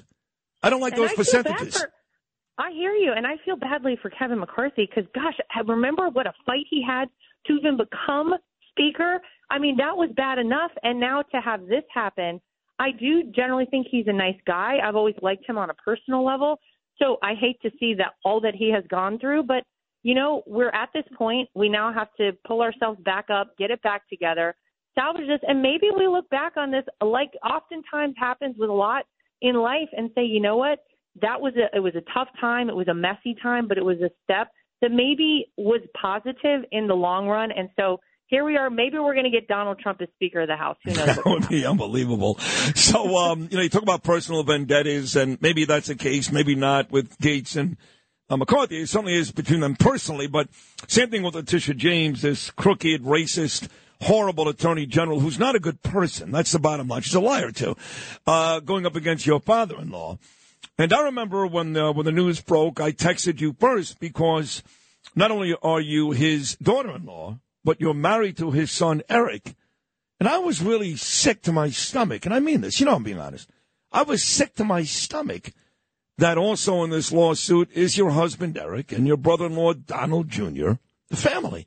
I just, I just couldn't believe it. I, and so I texted you and I said, I hope Eric is okay. I'll ask you the same question on air. Is Eric okay? Oh, Eric's okay. I mean, look, it, it, all of it is wrong, and and you're right. It is stomach turning because this is stuff that you see happen in communist countries. This is something that should never be happening here in America. When you actually step back away from this and you take a broad look at what is going on here, this is an activist, uh, Attorney General Letitia James, who ran a campaign on taking down Donald Trump. Forget about the people of the state of New York. There are real crimes going on. People are getting stabbed. There is a homeless issue. It is there. There's so much crime that needs to be addressed. Yet this is where the Attorney General of the state of New York has focused herself because it's a campaign pledge that she has to fulfill to take down Donald Trump. Just like Fani Willis down in Georgia, just like Alvin Bragg, the district attorney in Manhattan. These are all people. And you may as well add, uh, by the J- you may as well add Jack Smith to that list as well. Jack Smith in D.C. It's all a campaign promise and it's all about politics. And when you look at this case, there was no injured party. No bank ever came back and said, you know what, we lost money. In fact, the, the loans were paid back. They were paid back on time. They made tens of millions, if not hundreds of millions of dollars off of these deals. There, there was no issue whatsoever. You have a, a crazy valuation of Mar-a-Lago at $18 million. And the important thing that people have to remember is when you sign these loan agreements, it states very clearly that there is due, due diligence on the part of these banks. They have a fiduciary responsibility to get their own valuations of these properties. Heck, I could go try to take out a loan now and say, yeah, my shack down the street is worth $10 billion. You can trust me on that. Sid, of course, we know that's not how it works. So this entire case is insane. And every person, by the way, involved testified that my husband Eric and my brother-in-law Don had absolutely nothing to do with anything. Yet, just to inflict maximum collateral damage, Letitia James included them in this. It is so sick. It is so communist. It is so third world. And uh, you know, obviously, the the goal is is what they have all been. You got Biden's DOJ trying to throw my father-in-law in jail, the number one political opponent of Joe Biden, and simultaneously, you've got this district or attorney general rather who is trying to strip him of his life's work, dissolve his companies, ruin his family. They want him so badly to say, "Gosh, enough is really enough at this point. I don't need this."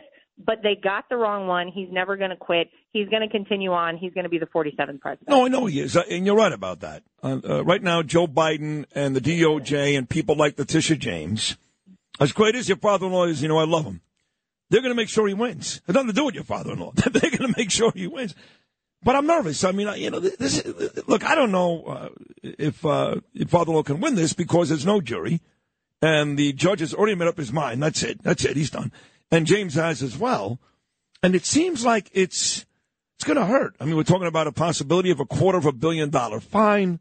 Can't practice in New York. You know, Lara, every day I take the four and the five train at 42nd Street and I get off at Wall Street and I make about a six block walk from Wall Street to the ferry. I live in, uh, in, Belle Harbor in Queens. And I walk past 40 Wall Street every day. And my son, when he was a baby, we lived on Hanover Square down by Wall Street, about three blocks away from that building. And we still use that pharmacy for his medication. The building to me is, is a big deal and it's, it's his, your father-in-law's, you know. And the thought of his name Yeah. not being there really upsets me. I, I have to imagine, as brave as you are and all you guys are, this is a little sad. No? Well, it's terribly sad. It's it's sad for you know a name that is so iconic in New York, a name that changed the really the skyline of New York City. When you think about what Donald Trump has done to that city, you could say that Donald Trump, along with Rudy Giuliani, could be credited with bringing back New York and really making it the place to be back in the late 80s and early 90s when really companies weren't sure that they wanted that to be their headquarters anymore he made that city a, a bit of what it is today. And it's so sad to see what is ultimately trying to be done to him and the way they're trying to strip him of all of it. But I think the aspect of this, Sid, that really makes me the saddest is the human aspect. And, you know, there are thousands of Trump employees. These are people who, some of them have worked for the company for decades.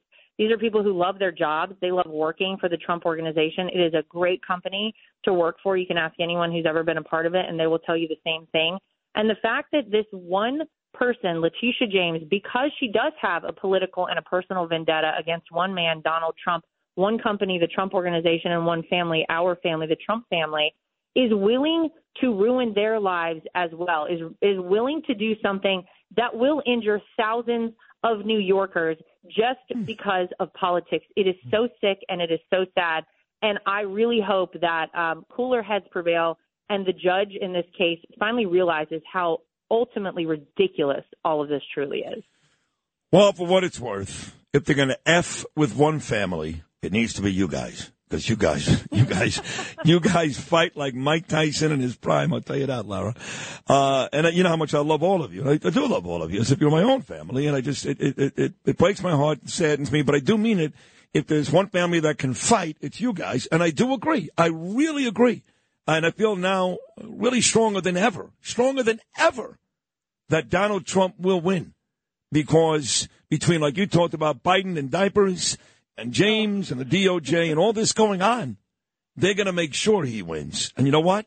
Thank God. Yeah, well, he has to. I mean, I think that every four years we kind of hear the same pitch from politicians, which is you, you go out and vote. This is the most important election. But the stakes are really raised right now. And I think people feel that our American way of life, the way that we have always known this country, is on the verge of being lost. And if we don't stand up against the corruption, the very clear corruption we have seen against my father in law, my gosh, you look at how the FBI and the CIA, our Department of Justice, these institutions that are fundamental to our country, have worked against the Republicans in the past two election cycles. This stuff is sick. It has to be corrected. We've got to take our country back. We have to close our border down. We have to get our energy independence back. We have to get people back to work and bring companies back to America. And I think the American people get it. There is one person who can do it.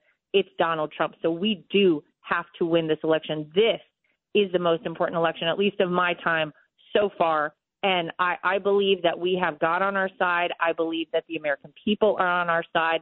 And I, I agree with you, Sid. I think Donald Trump is going to win this election. Lara, I love you and uh, the whole family. Give my best to Eric and your father-in-law. Thank you for doing this. Every time you come on, you're better than the last time, if that's possible. Oh, well, let's keep doing it then. I love it. you are great. Thank you so much, and have a great, great weekend. And uh, go Heels, okay?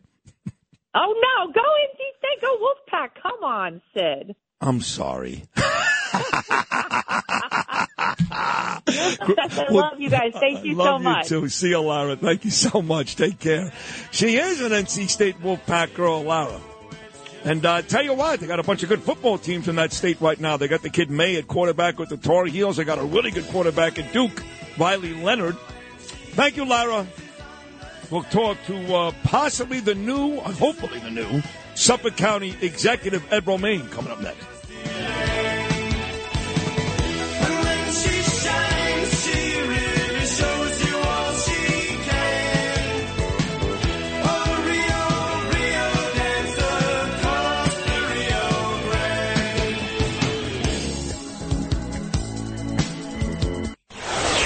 77 WABC. This is Sid and Friends in the Morning. No, I get by with a little help from my friends. I want everybody to know the importance of today. And, you know, Bernie was, uh, his funeral was held at St. Patrick's Cathedral. You gotta be, you gotta be a very, uh, prominent citizen to get your funeral at St. Patrick's Cathedral. So I thought the appropriate thing to do today was as county executive by the power vested in me today throughout all of Nassau County, I am going to proclaim this to be Bernie McGuirk Day in Nassau County. Yeah, baby. That's Bruce Blakeman. That's my guy. I helped him win. Even though I love Laura Curran, I helped Bruce win, and Bruce is a great executive in Nassau County. The Suffolk County guy sucks. Malone, he's corrupt, I think. I don't know. It's a Curtis tells me. Before I get to uh, Ed Romaine, one of my folks, Monday I will be, for the third consecutive year, this is an honor bestowed on me by Angelo Vivolo that I don't deserve. I don't. But I am famous and, um, and, and people love me, so. I'm going to be back in the convertible Cadillac, and I think Tacopina is going to join me. That's Monday, but on Sunday, the day before, is the Brooklyn Giglio Block Party. And it is, that's a huge event every year, huge. It's Sunday, October the 8th, 2 p.m. they start. Now they carry a 60 foot Giglio, which weighs, you ready for this? Two tons with a band playing music. Steve Maglio, who I love, he's been on this show before. He's from the Carnegie Club. He does a great Sinatra like Piscopo and others. He uh, he going to be singing. The food is great. Nuns, Kono, all the boys from Williamsburg will be there. So, folks, help us celebrate Italians at Columbus Day with one of the oldest traditions in Brooklyn. It's a great day, the Brooklyn Giglio Block Party, and it starts on 2 p.m. on Sunday. So, the reason why I played Bruce Blakeman there is, is he's the Nassau County executive, but there's a race for the uh, county executive in Suffolk County. And my guy is Ed Romaine. Ed Romaine's had a great career, let me tell you. Right now, he is the Woodhaven, Woodhaven, the Brookhaven supervisor. But this guy's been involved in local politics in Suffolk County for a very, very long time. In fact, he was Suffolk County clerk for 16 years. Very impressive guy. Ed Romaine, welcome to Sid and Friends in the Morning. How are you, buddy? I'm doing great, Sid. How about you? I'm doing great. Uh, I'm happy you're joining us today. Um, I've, I've now known you for four seconds, and I'm officially endorsing you as my choice for Suffolk County Executive. Congratulations. I wish we had more voters like you in Suffolk County. Well, who knows? I, I think you might. I mean, it's not like things have gone so well out there all these years. Now, you've done a great job in your spots. I know that uh, taxes, for example, you've done a um, a tremendous job. Education, you've done a tremendous job, which makes sense. You're a former history teacher. So before we get into who you're taking on and some of the issues in Suffolk County, tell me about some of the things you've done over the years as the county clerk and as a supervisor in Brookhaven, which makes you ready for this job. As a supervisor for Brookhaven, I've straightened out its finances. We had AAA bond rating. Uh, the state controller just came out with a fiscal stress report. Brookhaven has zero fiscal stress. And environmental stress, the state controller says we have zero environmental stress. We've purchased a lot of open space. We've gone after blight, taken down 400 zombie homes in this town, and we've done a lot of things to move this town forward by building new parks and recreation centers. All those things are terrific. All those things absolutely terrific. And when we look at some of the issues, Ed, going on in Suffolk County, I know Curtis Sliwa was in here earlier. I've got I've got a friend who well, more than one friend, obviously. I've got uh, Lee uh, Lee Zeldin's a dear friend of mine out there in Shirley, and Jen Harrison is another, not far from you. I know you're in Center Moriches, she's in uh, Shirley too. And uh, Curtis was yelling and screaming about the sewers and the cesspools and all the waste issues in Suffolk County. Now, Jen did tell me, at least in her town, Shirley, they've started to uh, build some sewers. I don't know about all of Suffolk County. Seems like a big problem. What's the latest with that? It is a huge problem, and they're building them in mastic, uh, and that's not enough. We need to direct more sewer money so that people can have sewers instead of cesspools because cesspools pollute our bays and our waterways nearby. I'm hoping that some of that infrastructure money that President Biden passed comes our way. I'm hoping some of the environmental bond issue that Governor Hochul passed comes our way. So far, I'm the largest town by size in the state and the second largest by population, half a million. We haven't seen any of that money. I'm hoping that Long Island gets its fair share. Ed, I mean, look, I'm not a member. I don't talk to the EPA, any big groups. I don't know. I'm a, just a dopey radio guy. Even I know that cesspools are filled with toxicity and, and present all kinds of issues. You're telling me that in 2023, almost 2024, there is still a huge county in New York that hasn't figured out that sewers are healthier than cesspools? Or is it just so much money that I want to do it? What's the issue? Uh, the issue is money. The issue is us getting our fair share of state and federal funds. The issue is in a county of one and a half million, only about 25 or 30 percent of this county has sewers. Wow. That's a shame. Hmm. and maybe we don't need them further east because the settlements are not as dense, but we need them in the western part of Suffolk County now. And I'm hoping that the governor is listening, I'm hoping our federal representatives are listening. We need federal and state aid to match local money, and we need to put sewers in now. Tell me about the crime in Suffolk County. I, I know that uh, it's funny. I, I'm going to the Columbus Day Parade on Monday, and I remember seeing Lee Zeldin last Columbus Day. And don't forget, that was right before his election loss to Kathy Hochul, but he did a great job, great job. And at that parade, it was only days after, I believe, his daughters, who I love that whole family, they were studying inside their house, and gunshots hit his porch. Hit his porch. You remember that whole story. And I um, remember that story. Lee is someone I've known for many, many years. Uh, we live in adjoining neighborhoods. Uh, I'm, you know, a few miles to the east of him, but I know exactly where he lives. I won't mention the address, and I could not believe it. We have crime in Suffolk County. I, I mean, and is that because, well, but the crime you have, I think, and this may be a misconception, this is important, Ed, because I think when you hear, oh, crime Suffolk County, you automatically go to MS 13 or the gangs. Is that basically the issue, or is it more than that? Uh, no, it's it's also local crimes. Yeah, personal property, auto thefts, things of that nature. They're all up in Suffolk County. Look, we have twenty. Uh, we have right today sixty-two detective positions in the budget that we're being taxed for and we're paying for. That the county executive alone has left vacant. We need the detectives to go and track down the bad guys and lock them up. This guy Bellone's a bit. Uh, I mean, I don't, know how much. Uh, I'm sure you know more than me of this. I just became aware of all this when they arrested uh, Rex Heuerman, who, for some reason, like every other serial killer, lives in Nassau but puts the bodies in your county. And uh, yeah, I'm serious. Every one of them have done it. And, and and it turns out that you know this guy Burke is a is a real skeevy guy, a real scumbag. And uh, for some reason, Bellone you know, promoted him and and ran cover for him. And the more I learn about this guy, Steve Bellone, who's been there for like 11 years now in this position, the more it seems that he's a really unsavory character. Do you know him? I know he's a Democrat, but I know him. Uh, he's been our county executive for 12 years. He is term limited. He is leaving office this December. Um, all I can say, because I, I, I know about Karma, I wish him well, but I'm happy that he's leaving. I'm hoping to succeed him. I'm hoping to improve law enforcement. It's one of the reasons every single law enforcement agency in this county and in the state has endorsed my candidacy for county executive because they know I'll do what is necessary to keep the people of Suffolk County safe. this is uh, Ed Romaine. He will be. He listen to me carefully. Write it down. He will be the next Suffolk, uh, Suffolk County executive. This guy, uh, David Calone, former federal prosecutor and businessman who never held any elected office, he's running against you. And um, at the risk of sounding like one of these uh, crazy right wing Republicans, which I'm not, by the way, I'm pro choice, I'm pro gay marriage. I, I, I get turned off by people who are too far to the right.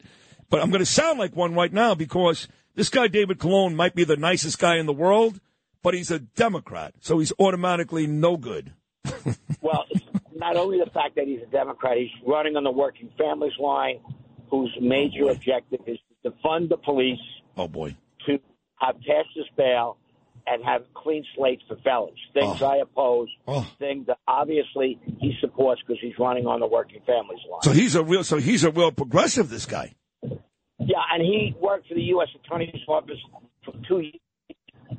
I I doubt that he prosecuted any major cases. Uh, so it's interesting. And now he works for a family firm for the governor of Colorado, Jared Polis. I wonder, And you know, why a lot of his money has come from Colorado. Right, of course. But you know, when you look at the the last elections in, in Nassau County, which again I got very involved in, and and uh, I think uh, I like to think at least I helped uh, Bruce Blakeman win that Nassau County. I mean, the, the truth, if I'm going to be completely honest here with you, Ed, the guy that was uh, really put all my Republicans in office was Todd Kaminsky because he was a Democrat and he's got the cashless bail. He was the architect of it and he made it easy. But uh, Bruce Blakeman did win Republican Nassau County Executive. He beat Laura. She's a very impressive young lady. And Anne Donnelly, my friend, did win in the uh, the DA's race. So do you think that maybe what happened in Nassau County kind of rubs off? That's the most recent on, in Suffolk County. Absolutely. I've known Bruce Blakeman a lifetime. Uh, so I know he's a good guy. I'm looking forward to working with him. Anne Donnelly's a great DA. We have a great DA in Suffolk County, Ray Tierney. Uh, things are turning around. People are waking up. We want a Suffolk County that's safe and affordable, and we're going to make it that way. We're off to a good start because Ray Tierney, who's been in these studios with me, is a great man, very, very impressive, and a terrific DA. And uh, I love Pat Ryder too. Pat Ryder is one of the best police commissioners in the country in Nassau County, and you've got a great one in Rodney Harrison as well. So I got my team in Nassau with Blakeman, Donnelly, and Ryder. Now I want this team: Romaine, Tierney, and Harrison in Suffolk County. How about that? That's that's great. And I would also add our sheriff. He may not be of my party, but he's a good man, Errol Toulon. Yes. I work across party lines, but what I want to do is I want to see a Suffolk that's safer and more affordable. And we have great people in Suffolk to work with. We just need to change the course and direction of county government. Well, you're the guy. So, well, listen, best of luck to you. You can call in here anytime you want. You've got me on your side. And Ed Romaine, go out there, talk, and I wish you the best of luck. We'll talk again very soon. Great. I hope we have a lot more conversations because we can talk about where this country should be going. No, we will. Have your, you, listen, you got an open invite. You want to call, just call me like you're calling one of your family members. I'm calling Sid. That's it. You're on the biggest show in the country. How about that? Only if I can give you a proclamation down the road. yeah, that sounds good. If, if I was in office today, I'd give Bernie McGuirk a proclamation. Well, I appreciate that. Thank you. You know how to get to a guy. You're, you're no dummy, Eddie. Listen, God bless. Have a great day. You too. Have a great weekend. That's, uh, again, the next Suffolk County executive, my new buddy, Ed Roman. See, you get mad. See, right away, you start laughing. No, you, What- you what laugh is right, wrong you with you? laugh right away. What is wrong with you? But why'd you laugh? Because it, it, it it is funny. It is. You're going to would- be good friends. what- you couldn't tell on the phone? Gonna, I'm not getting into it. No. You couldn't tell on the phone call that there's already a beautiful bond between me and. Um, I like him. well, it's not about what you like. I'm asking you. Did you not So that hear? means I can tell why you, I can see why you like him and why you're going to be great friends. Yes, you can. Okay, don't don't stop. Do not stop. Don't stop. Right away, the guy was just on. Jeez. Well, I make friends very quickly. Oh, just please go write another Van Halen I, song. I, I, I'm be- John. I'm begging you. You have to put this show on television because just to see Lou's face, and I know exactly what's going to happen. I know All it. was laugh and smile. What else should I do? What should I do? What I should know I your, do? your reaction is perfect. It's I- perfect, but I it's am- predictable. As soon as I said it, I said he's going to start. Oh, that's great, Sid. I'm so happy you found another friend. That's so amazing. That's Uh, great. it is sitting friends in the morning. We need friends. So he, he's going to be high up on the list when you're gone. He's going to speak Yes. like in the top well, five. he's going to be the guy to get me the proclamation That's when right. I die. That's going to be the guy. and remember that? Talk Radio 77 WABC. This is Sid and Friends in the Morning. Entertaining and informative. Oh, you're my best friend. 77 WABC.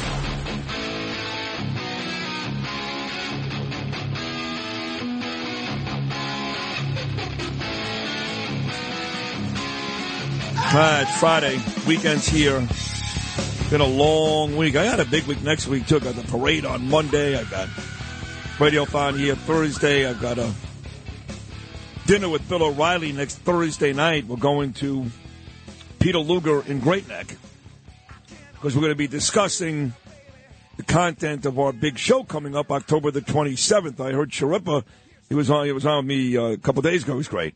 Talking about his big show coming up at the Paramount Theater in December. We're going to be there first, October 27th, Friday night, Huntington, Long Island. Bill O'Reilly, who's in England this morning, and Sid Rosenberg. So we're going to have dinner at uh, his Luger. My Luger is in Williamsburg. His is in Great Neck. That's Thursday night. And then Friday night, I got my uh, my guys' dinner. Keith Kantrowitz and Paul Carlucci and Anthony Carone. All of Curtis's buddies. Who else is going to be there? You know, I told you, what's his name always shows up. Um, uh, Mark Simone, he'll be there. He'll just walk. Yeah, he'll be there. He just, yeah, he comes, you know. No, I can't believe you. How? Did, yeah, I, I come here all the time.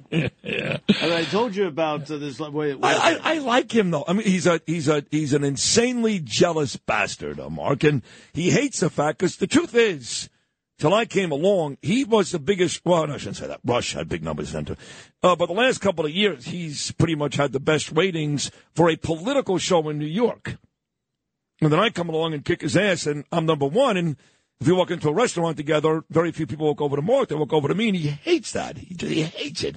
But he does like me, and I do like him. If you break the if you break the numbers down a little bit more further in, you'll see that you know That's what he does. specific. That's what he does. those ratings don't tell the whole story. they don't. That's not the. That's. Uh, Well, you've heard this? No, he only zeroes in on me every function. Oh my God, he does that all the time. It's like Simone, baby, I love you. You're great, and you get nice ratings. You do. You do a nice job. There's no way to break it down. No, yeah, but that's what he'll do. What I do to the morning show at WOR makes sure that all day long you guys can't win. Nothing. That's it. How many people were at the gala last time? That that last gala? How many? A thousand. Who, who zeroed in on me? Let me out of the guess. And he did the ratings thing there too. Yeah, well, he did the other thing. Like, hey, you know, uh, we, we we got new studios. We kind of miss you. Have you seen them? No, I mean, I'm really. This is. I, I walked these- past him a couple of because I saw um, you know I love those guys still I still love Craig and and uh, who- what's his name John and the smoking cigarettes it's on Sixth and a Half Avenue whatever the hell that is anyway but uh, he'll be there and and uh, and you won't so Yeah. what's that Um, it's okay. I'll try. Uh, you know, if I, if the numbers say anything, they uh, they say that uh, you know I'm still I'm coming. Leave right my friend alone. No, in certain quarter hours, I'm still up there. You know, you, you're not. I don't think you're looking at them correctly. Uh, you are brilliant PC people have no idea how dead on that is I mean Lou that is amazing I mean, the, the equipment we got right now is superior to all of the. ra- It's, but you should come over and see it. You really, I, I don't know. Well, we miss you. Louis I love you have a good weekend okay Um, you, I'm catching up, you know, and I love you too. But you know, it's, we're still fighting. That's all. Justin uh, Ellick, great job. And um, Noam Laden, you were terrific this week, too. Jim Flippin as well.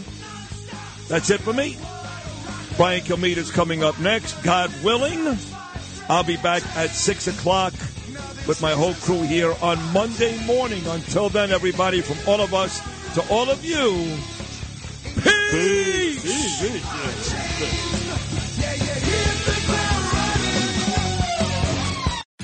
Tax day is coming. Oh, no. But if you sign up for Robinhood Gold's IRA with a 3% match, you can get up to $195 for the 2023 tax year. Oh, yeah. Sign up at Robinhood.com slash boost by tax day to get the biggest contribution match on the market. Subscription fees apply. Investing involves risk. 3% match requires gold for one year from first match. Must keep IRA for five years. Robinhood Financial LLC member SIPC.